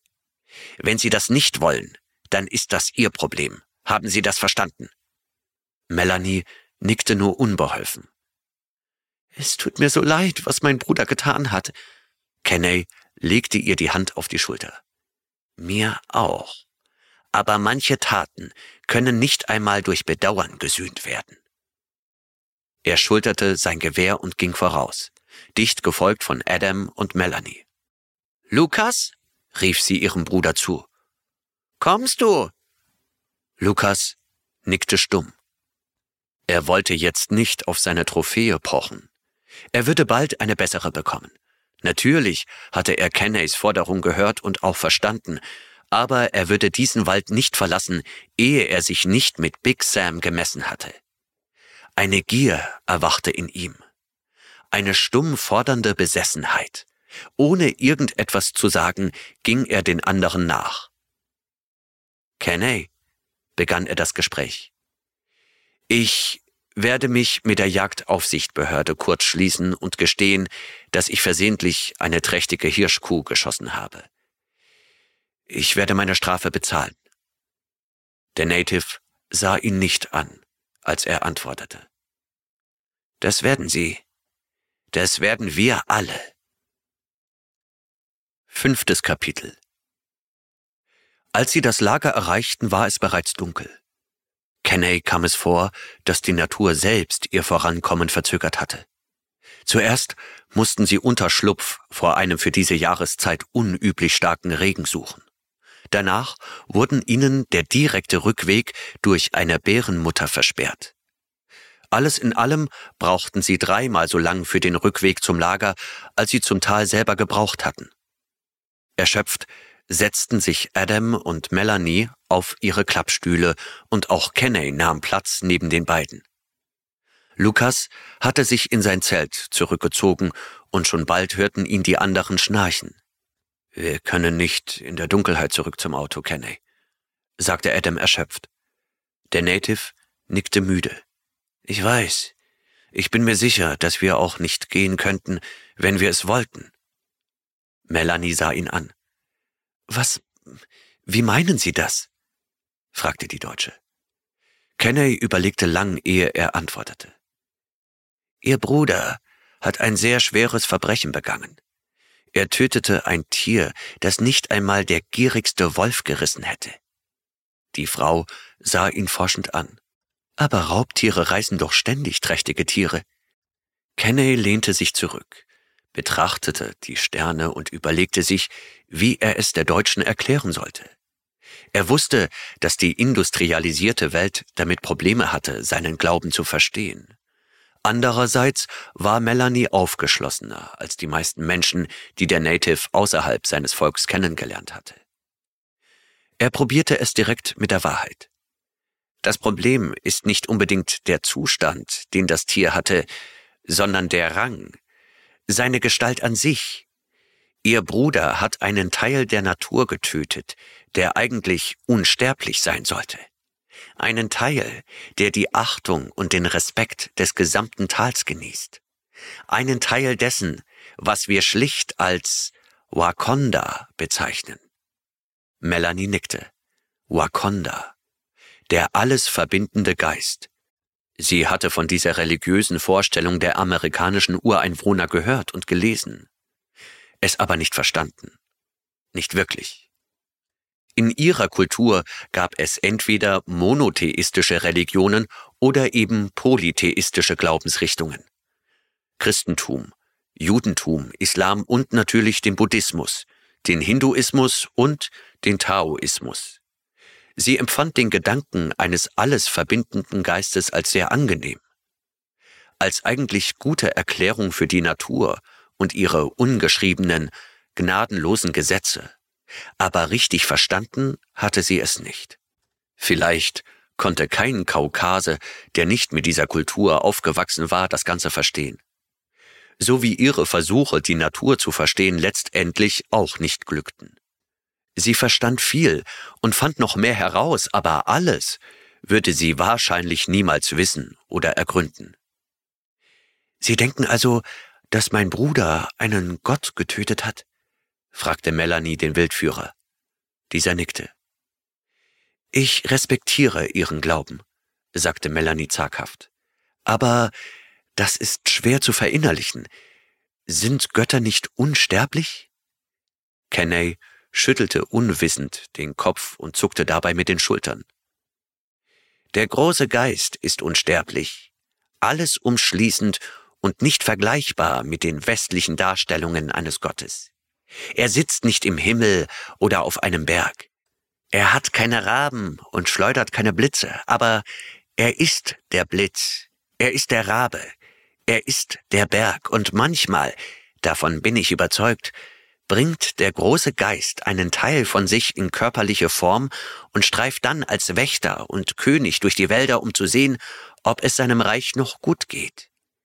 Dieses Tal ist sein Königreich Jahrelang habe ich hier Jäger durchgeführt und dabei auf die Einhaltung der besonderen Gesetze geachtet.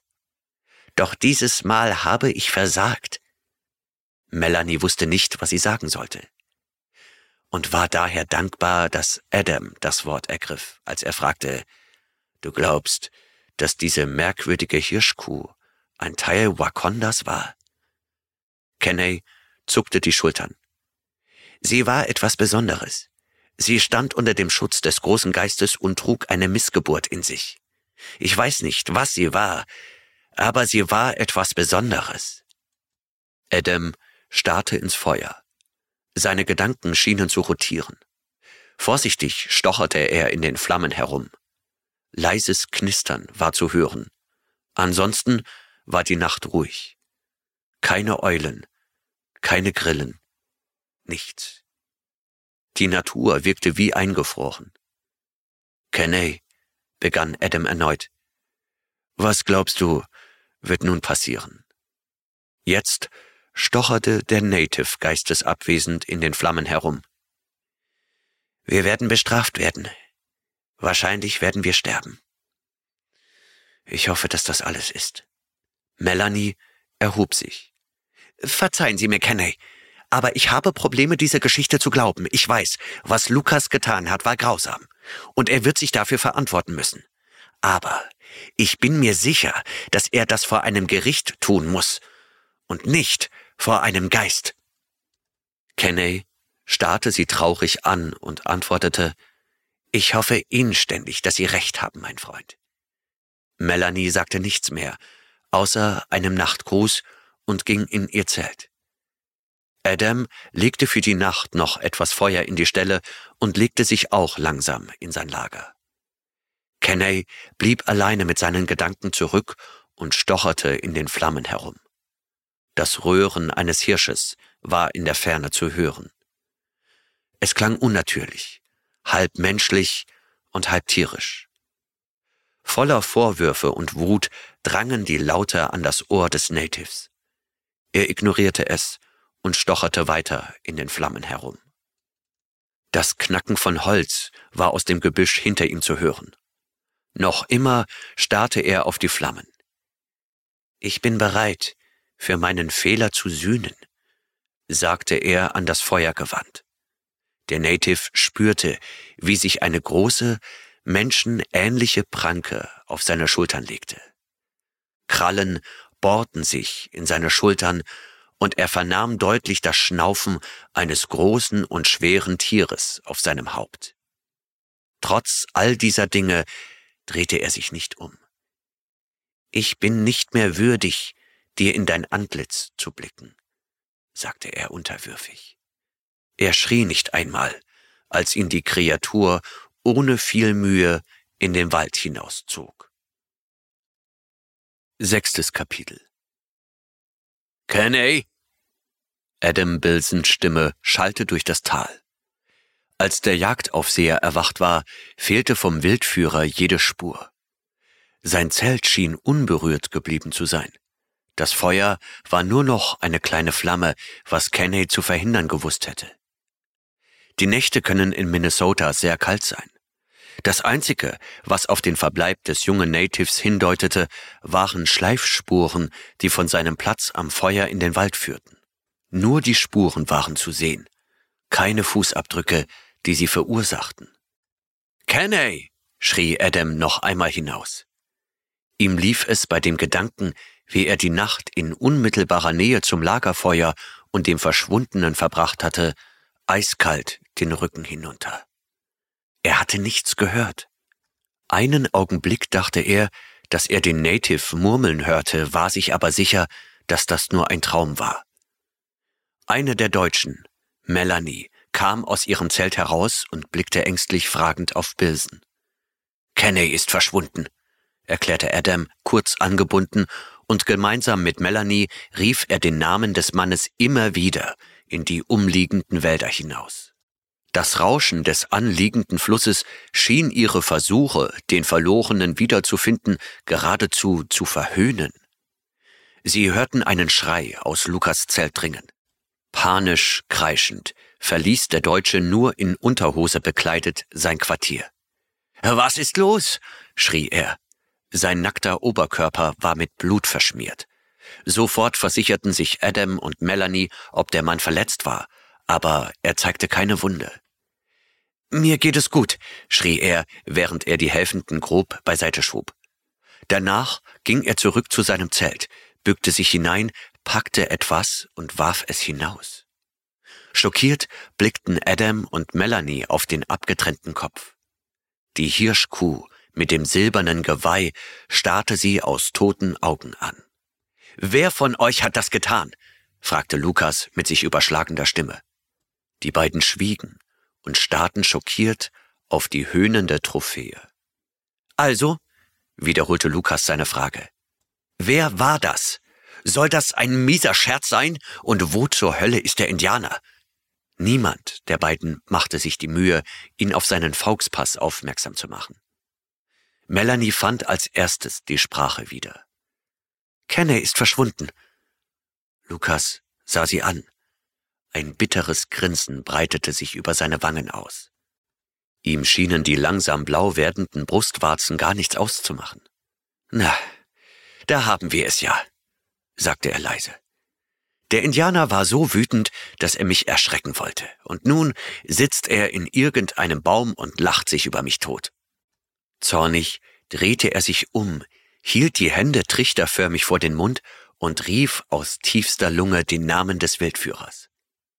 Gespickt mit allerhand Verwünschungen, was alles passieren würde, wenn er sich nicht endlich zu erkennen gäbe. Falls du denkst, dass ich wütend bin, schrie Lukas in die Wildnis, dann sei dir sicher, dass ich dir dankbar bin, denn ich finde diesen Schädel wunderbar und werde ihn behalten. Er wird sich herrlich über meinen Kamin machen. Adam und Melanie standen unbeholfen in der Mitte des kleinen Lagers und wussten nicht, was sie tun sollten. Beide wussten, dass Kenney sich nicht wie ein kleiner Junge im Wald versteckte. Und ein solcher Streich, wie Lukas es nannte, war nicht nur unter der Würde des Wildführers, es stellte für ihn ein Verbrechen dar. Aber wie sollten sie das dem deutschen Autohändler erklären? Melanie versuchte ihren Bruder aus seiner Raserei zu holen. Lukas, rief sie, du solltest dich waschen und was anziehen. Danach suchen wir Kenney. Plötzlich hielt Lukas inne und starrte seiner Schwester an, als hätte diese gerade eine so tiefe Wahrheit erwähnt, dass sie sofort einen Nobelpreis verdient hätte. Wortlos ging er zum Fluss und wusch sich das Blut ab. Danach ging er zum Zelt und zog sich an. Die anderen wuschen sich ebenfalls, frühstückten aus Konservendosen und putzten sich die Zähne. Oh, meine Socken sind komplett durchgeweicht, beschwerte sich Lukas. Wortlos warf ihm Melanie ein sauberes Paar Socken zu. Schon Papa hat gesagt, dass frische Socken das Wichtigste in der Wildnis sind. Danke, brummte Lukas und zog sich die frischen Socken an, bevor er in seine Stiefel schlüpfte. Dann nahm er sich ebenfalls eine Konservendose und aß sie wortlos leer. Adam brach das Schweigen. Ich denke, dass wir den Schleifspuren von Kenneys Platz folgen sollten, bis wir sie nicht mehr sehen. Vor Ort finden wir vielleicht andere Spuren. Melanie sah ihn nachdenklich an. Können Sie denn Spuren lesen? fragte sie höflich. Nicht so gut wie Kenney, aber ein wenig kann ich erkennen. Sie haben ja auch einen guten Blick, wie Sie gestern bewiesen haben. Melanie starrte betroffen in das Feuer. Ich wünschte, dass ich diese Spuren nie entdeckt hätte, gab sie kleinlaut zu. Was soll denn dieser Schwermut? fragte Lukas gereizt. Es ist alles in Ordnung, wir werden den Wildführer finden und ich habe meine Trophäe. Ihr macht euch viel zu viele Sorgen. Lukas hatte sich in der Nacht mit dem Gedanken abgefunden, dass er Big Sam nie wiedersehen würde. Aber er hatte eine Trophäe, die ihm beinahe ebenbürtig war. Er war gestern angespannt und hatte sich den blauen Schimmer und das Schweben wahrscheinlich eingebildet. Dieser Hirsch war einfach nur eine besonders große Unterart, die er wahrscheinlich nie wieder zu Gesicht bekommen würde. Damit fand er sich ab. Vielleicht würde er auf der Suche nach dem Indianer noch ein anderes Tier erlegen, aber das war nicht mehr so wichtig. Lukas hatte, was er wollte. Eine besondere Trophäe. Und sie war ihm sogar geliefert worden, nachdem er sie geschossen hatte. Genau. Alles würde gut werden. Davon war er überzeugt. Und wenn nicht? Dieser kleine Zweifel in seinem Hinterkopf meldete sich. Dieser Zweifel, der ihn bereits davon abhielt, auf die Universität zu gehen und Veterinärmedizin zu studieren. Dieser kleine Zweifel, der in Form seines Vaters ausrief, und wenn nicht, was ist, wenn du als Tierarzt versagst? Wenn du studieren willst, dann studiere lieber etwas, was sich auch lohnt. Wir können einen Ingenieur gebrauchen. Oder mach doch gleich eine gescheite Ausbildung. Das lohnt sich mehr. Er hatte auf seinen Vater gehört. Und im Gegensatz zu seiner Schwester, sie hörte nicht auf ihren Vater, die noch immer ihr Studentendarlehen abzahlen musste, hat es sich für ihn auch gelohnt. Er war ein verdammt guter Verkäufer und hatte mehr Geld verdient, als er ausgeben konnte. Und Melanie? Seine Schwester, die sich aus dem Staub gemacht hatte, als Papa krank war und Mama die Rechnungen kaum bezahlen konnte, die hatte Biologie studiert und war danach in der Welt herumgezogen. Alle Kosten blieben an Lukas hängen. Natürlich kam ihm die Jagd als Ausgleich gelegen. Lukas? Melanie sah ihren Bruder sorgenvoll an. Du bist so in Gedanken versunken. Alles in Ordnung? Lukas sah von seiner leeren Dose herauf zu seiner Schwester. Ich habe an Mama und Papa gedacht, sagte er leise. Melanie nickte. Seit ihre Eltern gestorben waren, Autounfall, hatte keiner von beiden je über sie gesprochen.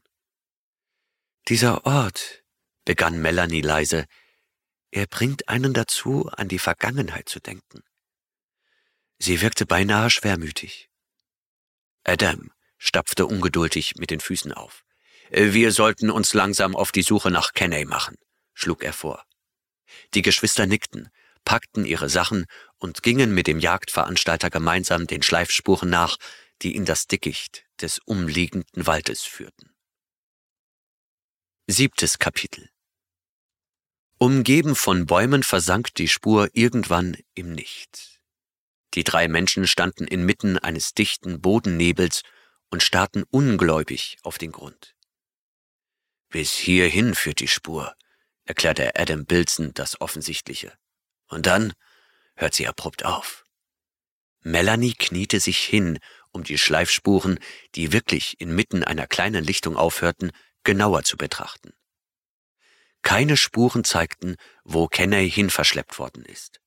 Das Gras war nur da niedergedrückt worden, wo die Gruppe die Lichtung erreicht hatten. Ansonsten deutete nichts auf die Bewegung eines Lebewesens hin. Allgemein war der Wald unheimlich ruhig. Kein Vogel sang, seit sie tiefer in das dichte Gebüsch getreten waren. Wurden ihre Schritte zuvor noch von Zwitschern und Klappern begleitet, so begrüßte sie nun eine beinahe greifbare Stille.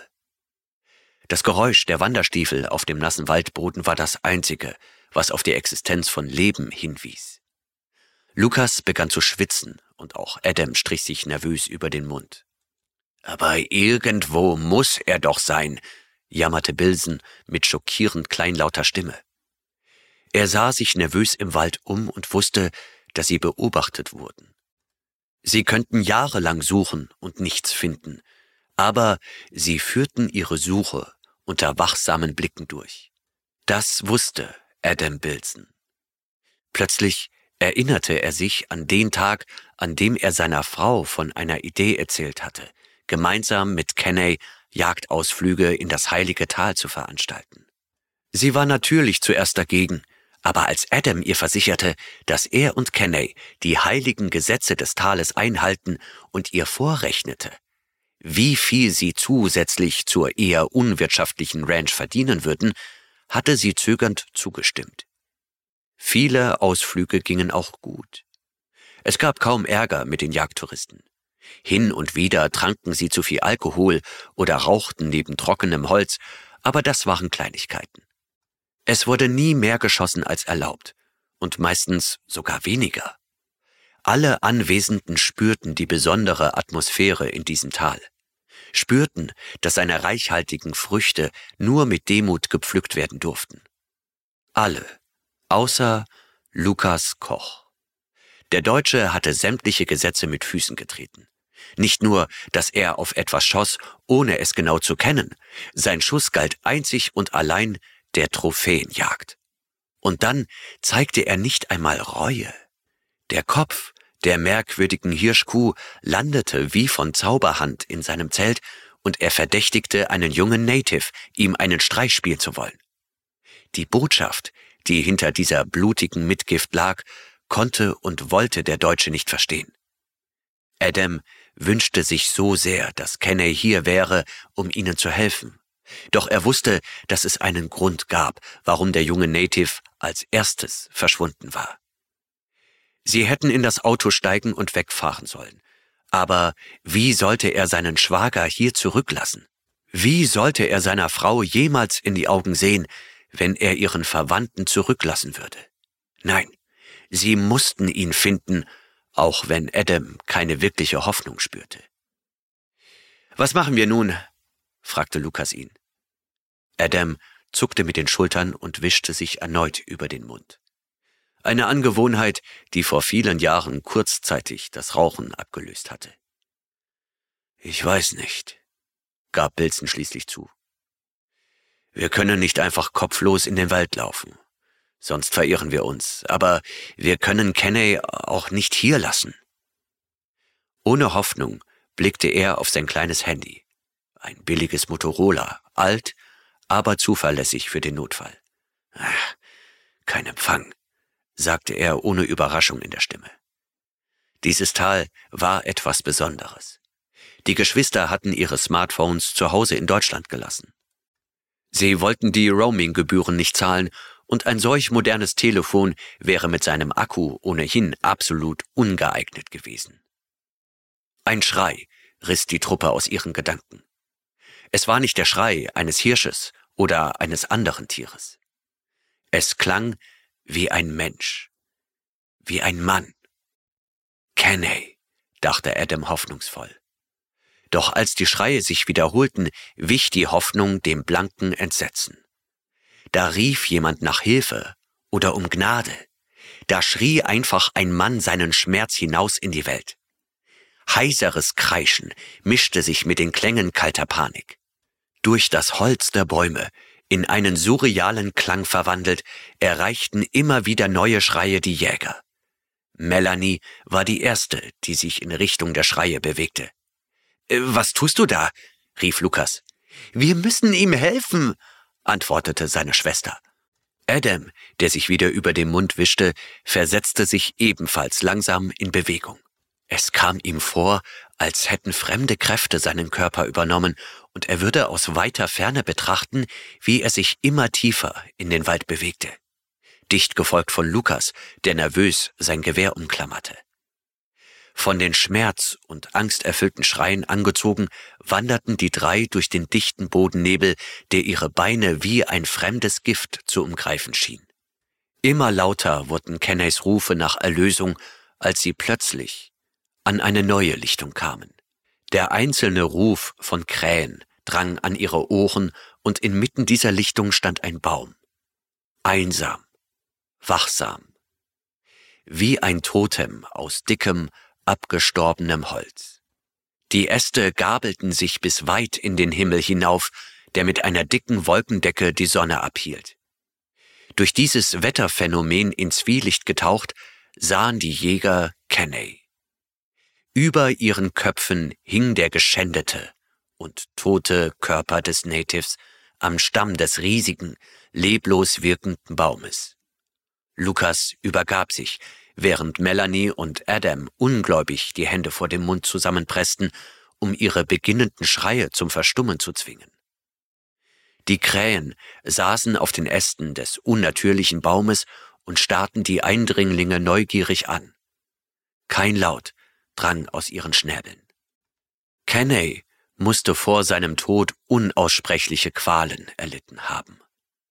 Mit den Händen an den Stamm gefesselt, hingen seine Eingeweide aus seinem brutal aufgeknackten Leib heraus. Rippen, Haut und Muskeln waren nach außen gedreht, was den Native wie die Verhöhnung eines Engelbildes aussehen ließ. Blut tropfte über seine nackten Füße auf den Boden, wo es sich in einer stinkenden Lache gesammelt hatte. Schockiert starrten die drei Menschen auf den Leichnam. Adam wusste nicht, was schlimmer war. Die Tatsache, dass sein Schwager wie ein geschändetes Stück Wild an einem Baum gehängt wurde, oder die Anwesenheit der Krähen, die unbeteiligt, aber neugierig auf alles herabblickten. Wir müssen ihn da runterholen, stotterte Melanie und unterdrückte dabei einzelne Würgelaute. Adam schüttelte langsam seinen grauen Kopf. Er fühlte sich nun sehr alt. Wir können nichts mehr für ihn tun. Ihn jetzt darunter zu holen, wäre nur eine noch größere Beleidigung. Lukas starrte ihn ungläubig an. Äh, was meinen Sie damit? fragte er beinahe kreischend. Hier ist ein Wahnsinniger im Wald, der Ihren Schwager ausgeweitet hat, und Sie wollen ihn einfach so hier lassen? Er setzte sich auf den dichten Bodennebel, sprang aber sofort mit einem lauten Kreischen wieder auf. Er klang wie das Klischee einer Frau. Was ist los? fragte Melanie ungewöhnlich trocken. Der Boden ist matschig, rief Lukas schockiert aus. Melanie sah ihn verständnislos an, sagte aber nichts. Stattdessen ging sie zu der Stelle, an der sich Lukas hingesetzt hatte, und ging in die Knie, um sie durch den Nebel zu betrachten. Beinahe augenblicklich wich sie ächzend zurück. Das, das ist kein Matsch, stotterte sie. Ihr Gesicht war aschfahl geworden. Adam und Lukas blickten nun ebenfalls auf die Stelle. Unter dem Bodennebel lagen unzählige alte Kadaver herum. Tiere, Menschen, Pflanzen. Es war ein verrottender Friedhof für alles biologische Leben, das die drei sich vorstellen konnten. Seht! rief Lukas aus und deutete zitternd auf den Baum. Eine der Wurzeln hatte sich aus dem Bodennebel nach oben bewegt und schlängelte mit ihrer Spitze langsam den Stamm hinauf. Sie arbeitete sich bis zum toten Körper des Natives empor, schlich sich an seinen nackten Beinen empor und kroch schließlich in den weit geöffneten Körper Kennys. Ein saugendes, schmatzendes Geräusch war zu hören, und die Jäger sahen schockiert mit an, wie Kennys Leib immer weiter einfiel. Zuerst spannte sich die Haut so weit zusammen, dass sie den Druck nicht mehr halten konnte und an den Knochen und Muskeln zerriss. Der Klang zerfetzenden Papiers hallte durch die Lichtung.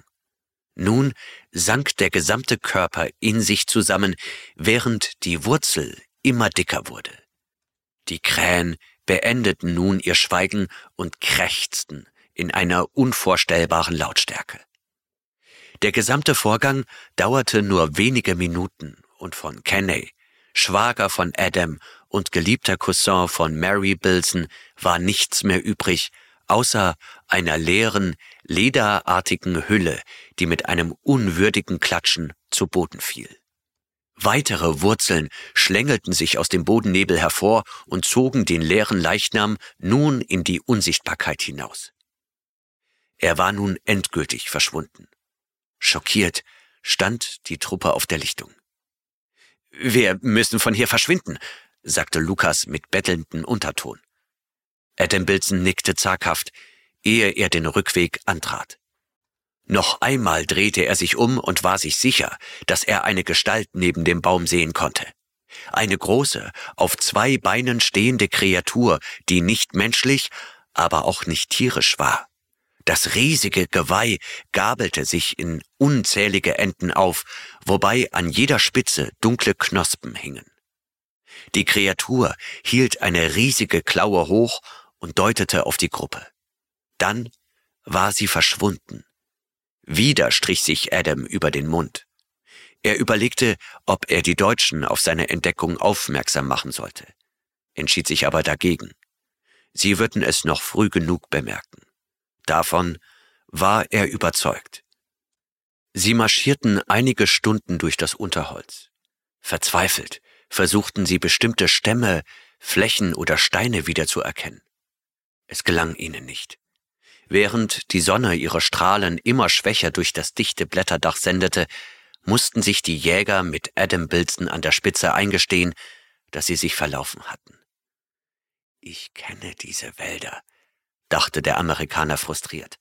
Zwar nicht so gut wie Kenney, möge er nun glücklich in Frieden ruhen, aber Adam kannte die Wälder eigentlich. Ihm war nicht verständlich, wie sie sich verlaufen konnten. Hätten wir nicht schon längst beim Lager sein müssen? fragte Lukas. Adam ging der Deutsche auf die Nerven. Nervös wischte er sich über den Mund. Das Letzte, was sie nun brauchten, war ein offener Schlagabtausch zwischen den Verbliebenen der Gruppe.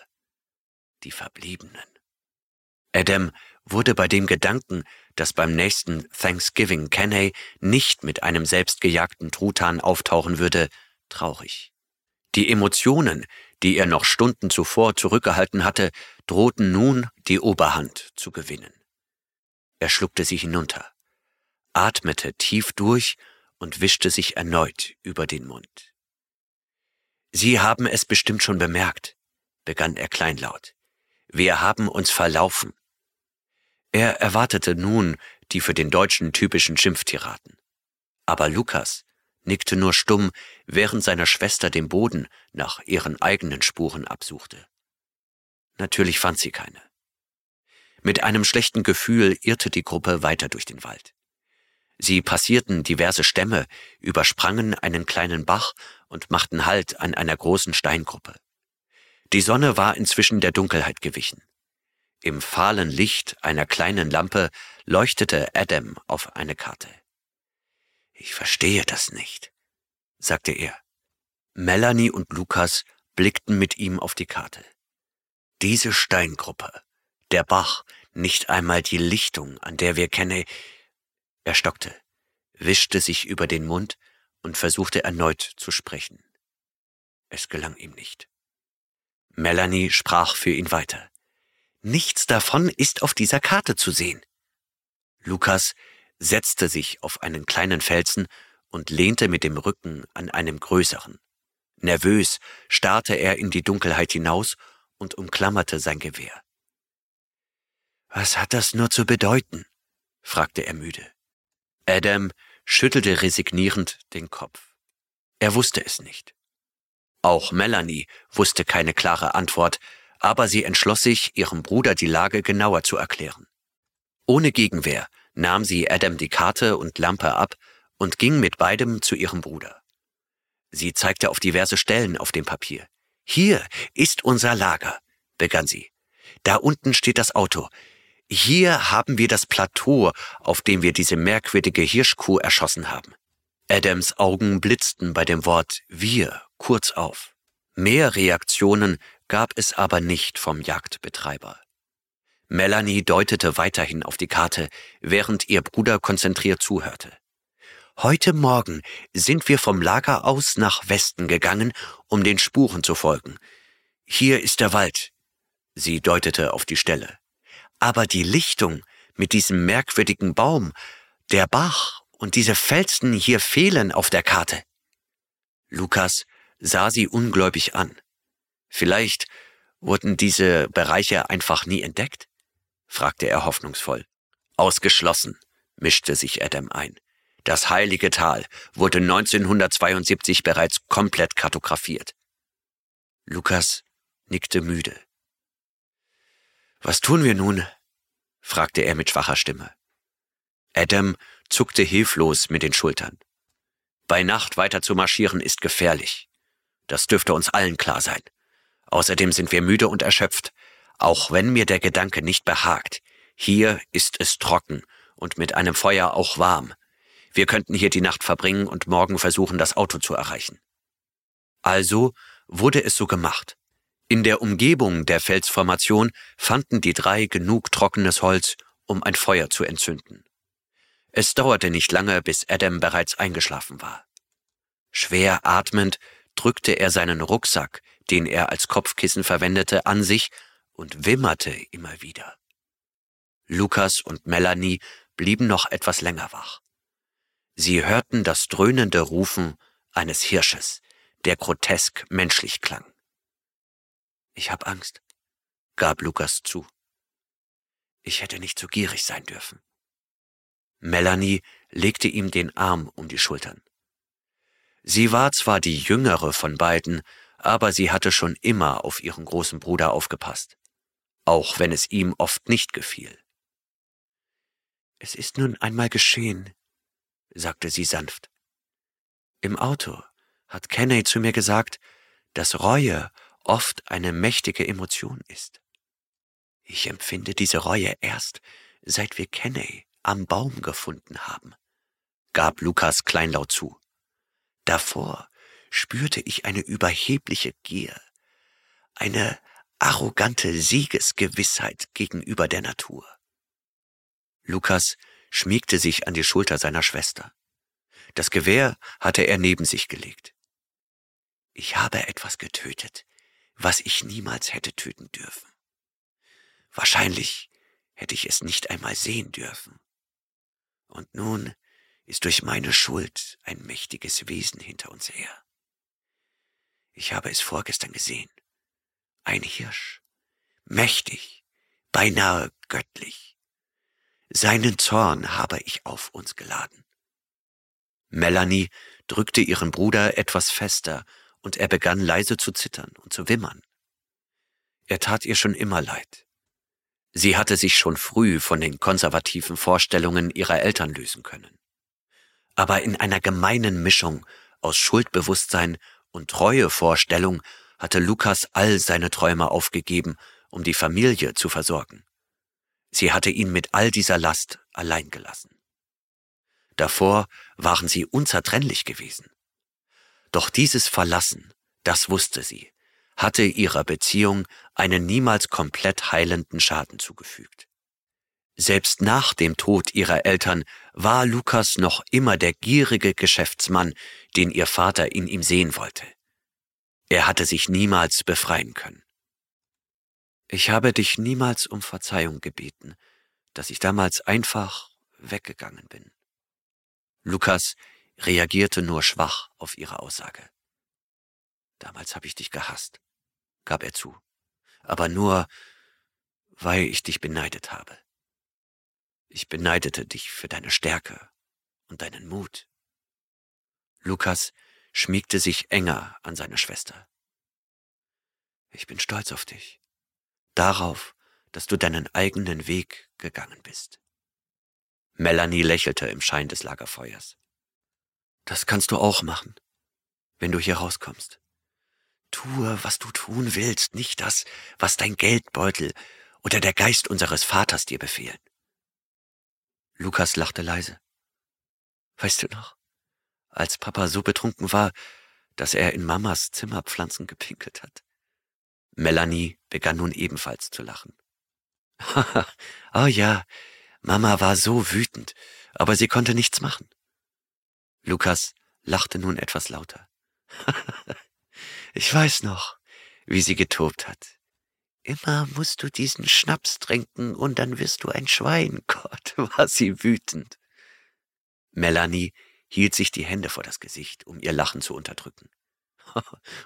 Und Papa fing einfach an zu grunzen, sagte sie und konnte ihr Lachen nicht mehr halten. Lukas lachte nun ebenfalls. Die beiden waren wirklich ein katastrophal schlechtes Ehepaar, lachte er nun etwas leiser. Melanie nickte. Und ab, gab sie zu. Ich frage mich, wie zur Hölle die überhaupt zusammengekommen sind. Lukas sah sie von unten aus an. Weißt du das nicht? Papa hat Mama nach einem Scheunenfest geschwängert. Sie mussten heiraten, damit Papa den Job in Opas Firma behalten konnte. Und dann war ich da. Und dann kamst du, und schon waren wir beide gefangen. Melanie hörte auf zu lachen.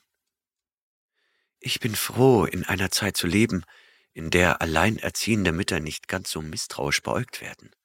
Zumindest nicht in meinem Umfeld.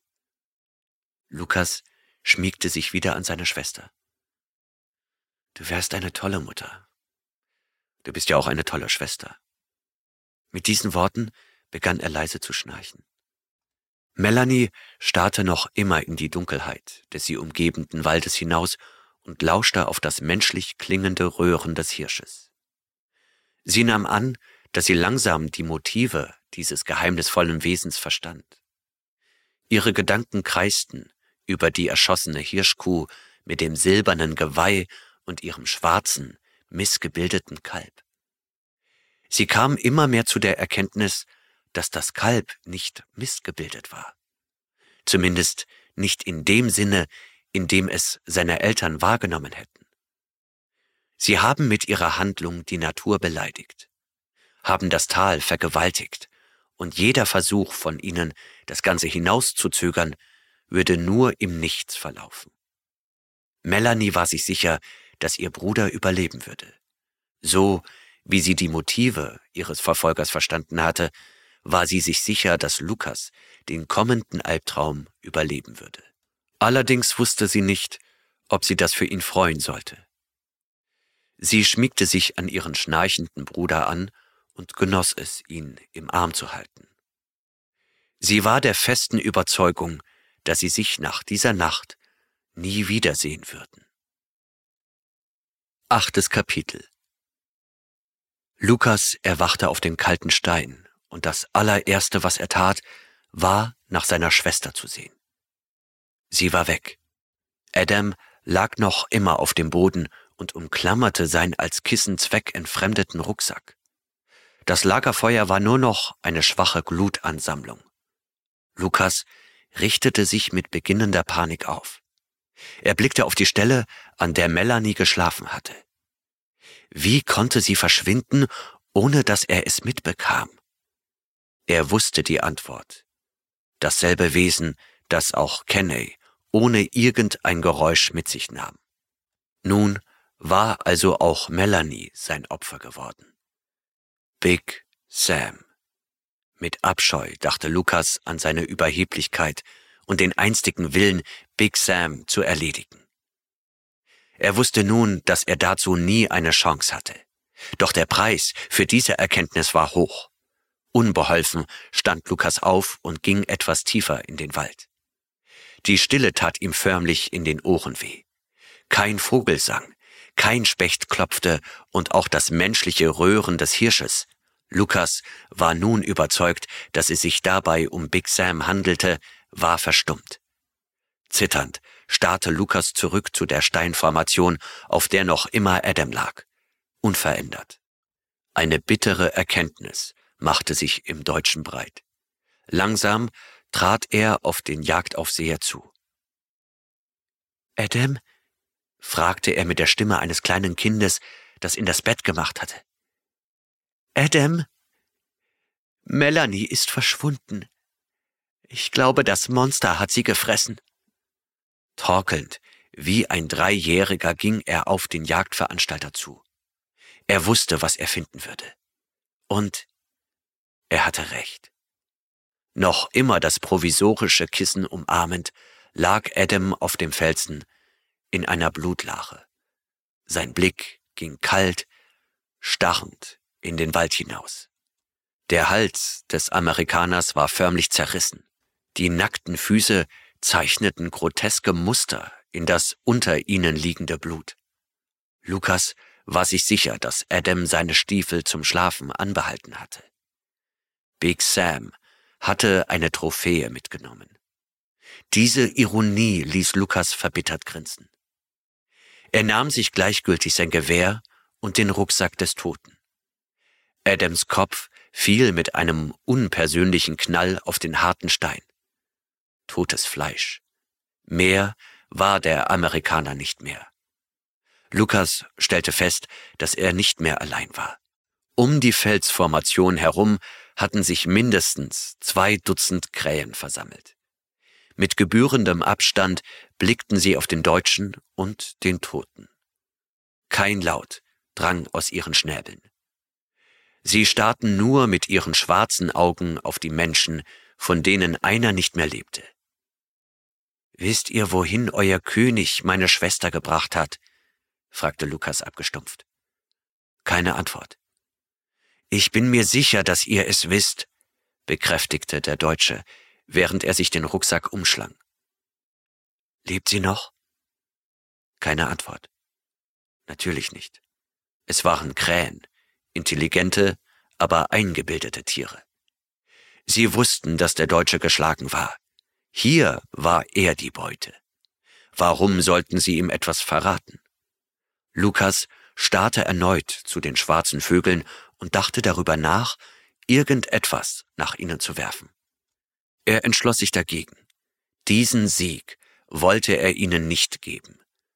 Langsam ging er in den Wald und lauschte, ob er die Schreie seiner Schwester hören würde. Stattdessen hörte er die Krähen krächzen.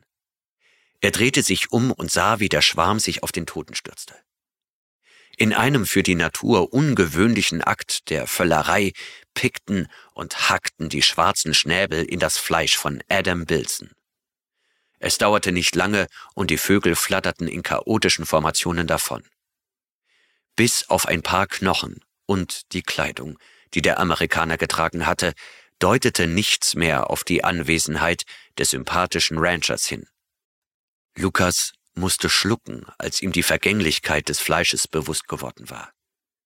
Er unterdrückte seinen Reiz zu würgen und ging tiefer in den Wald hinein.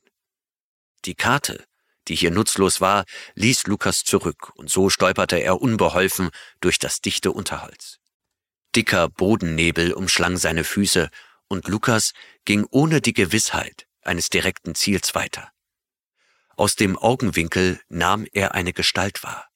Er legte mit seinem Gewehr an, entdeckte aber nichts als einen Busch mit scheinbar unendlichen Verästelungen. Wortlos ließ er die Waffe sinken und ging weiter. Der Nebel wanderte vom Boden nach oben und nahm dem Deutschen immer mehr die Sicht. Er hörte, wie hinter ihm schwere Schritte aufstampften. Klauen, die sich durch das Moos und das abgestorbene Laub arbeiteten. Lukas Koch drehte sich nicht um. Auch dann nicht, als er in seinem Nacken ein schweres Schnaufen spürte. Kalte Luft berührte seine Haut und ein Geruch nach Jahrtausenden drang in seine Nase. Der Geruch von Tod, Fell, Wald, Leid, Leben und so vielem mehr. Ein Geruch, der sowohl ängstigte als auch beflügelte. Lukas erkannte den Geruch. Es war der Duft des Lebens. Leben, das sich seit Millionen von Jahren auf der Erde entwickelte. Die Menschen waren in diesem Zeitraum nur ein Wimpernschlag und Lukas Existenz sogar noch sehr viel weniger.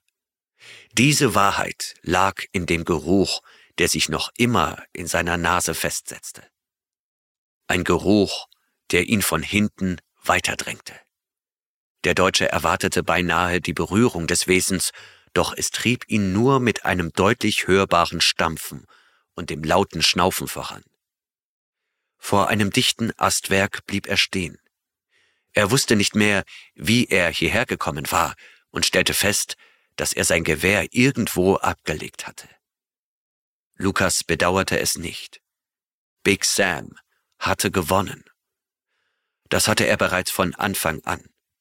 Niemals hatte der Deutsche auch nur den Hauch einer Chance gegen diesen geheimnisvollen König gehabt, der ihn wie ein Fremdenführer durch diesen Wald trieb. Lukas wusste, was hinter dem Astwerk war. Warum nicht ich? Ich hab dir doch dieses Leid zugefügt, fragte Lukas leise. Das Schnauben verstummte nicht, wurde aber auch nicht intensiver. Warum musste Kenney sterben? Er hat dir gedient. Warum Adam? Warum meine Schwester? Keine Antwort, nur das sanfte Drängen einer entfernt menschlichen Klaue in seinem Rücken. Er sollte vorangehen.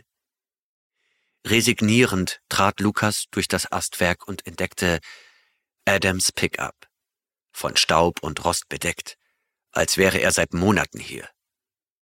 Vielleicht war er das auch, dachte Lukas. Der Deutsche erkannte, dass er eine Welt betreten hatte, die nicht in seiner existierte, sondern in ihr verschlungen war, sie durchfloss und von der er niemals hätte zurückkehren sollen. Doch einer muss die Botschaft verbreiten, stimmt's? fragte Lukas das Schnauben hinter sich. Keine Antwort. Nur das Stoßen der Klaue im Rücken, das ihm anzeigte, dass er weitergehen sollte. Langsam trat Lukas auf das Auto zu. Ich habe den Schlüssel nicht, stellte er fest. Kaum hatte er das gesagt, da griff er in seine Jackentasche und holte den Schlüssel hervor. Er war nicht darüber überrascht. Big Sam hatte unendlich viel Zeit, um ihm den Schlüssel zuzustecken. Torkelnd ging Lukas zu dem Auto. Seine Tasche lag auf der Ladefläche. Auch das überraschte ihn nicht. Alles war für seine Abreise vorbereitet. Müde setzte er sich auf den Fahrersitz und startete den Motor. Nach ein paar tuckenden Fehlstarts sprang das schwere Dieselaggregat tatsächlich an. Vorsichtig wendete Lukas das Fahrzeug und fuhr langsam den Weg zurück. Der Blick im Rückspiegel ließ ihn aber die Bremse betätigen. Er zog die Handbremse an, stieg aus und starrte zurück. Da stand er. In seiner vollen Pracht stand Big Sam am Rand des Waldes auf zwei Beinen. Sein Geweih mit den unzählbaren Verästelungen reichte so weit hinauf, dass es beinahe mit den vorhandenen Ästen der Bäume zu verschmelzen schien. Dunkle Knospen und einzelne Blüten schmückten das prachtvolle Geweih. Lukas verschlug es beinahe den Atem. Dieses Geschöpf, so beängstigend und brutal es auch war, war wunderschön. Und neben sich hatte es eine neue Königin. Auf vier Beinen stand eine Hirschkuh mit silbernem Geweih, kleiner als das Exemplar, das Lukas so kaltblütig erschossen hatte. Aber was dem Deutschen auffiel, war das menschliche Gesicht, das ihn erkennend anzustarren schien. Und er erkannte es auch. Er setzte sich wieder in das Auto und fuhr langsam davon, begleitet von den Rufen des riesigen, zweibeinigen Hirsches. Der Deutsche wunderte sich nicht darüber, dass er den Autoschlüssel in der Tasche hatte oder dass das Auto so viel Staub angesetzt hatte. Ihn verwunderte nicht einmal, dass der Schädel der erschossenen Hirschkuh neben ihm auf dem Beifahrersitz lag. Die Erinnerung an sein Verbrechen. Die Erinnerung an den Sieg der Natur über den Menschen. Seine Gedanken galten ganz allein der Hirschkuh, deren menschliches Gesicht er trotz der Entfernung klar erkannt hatte. Diese treuen Augen, diese kleine Nase, die neue Königin des allumfassenden Gottes des heiligen Tales, hatte das Gesicht seiner Schwester, Melanie Koch. Big Sam von Christoph Elias Wild. Eine Produktion von Der Vorleser. Gelesen von Benjamin Werner.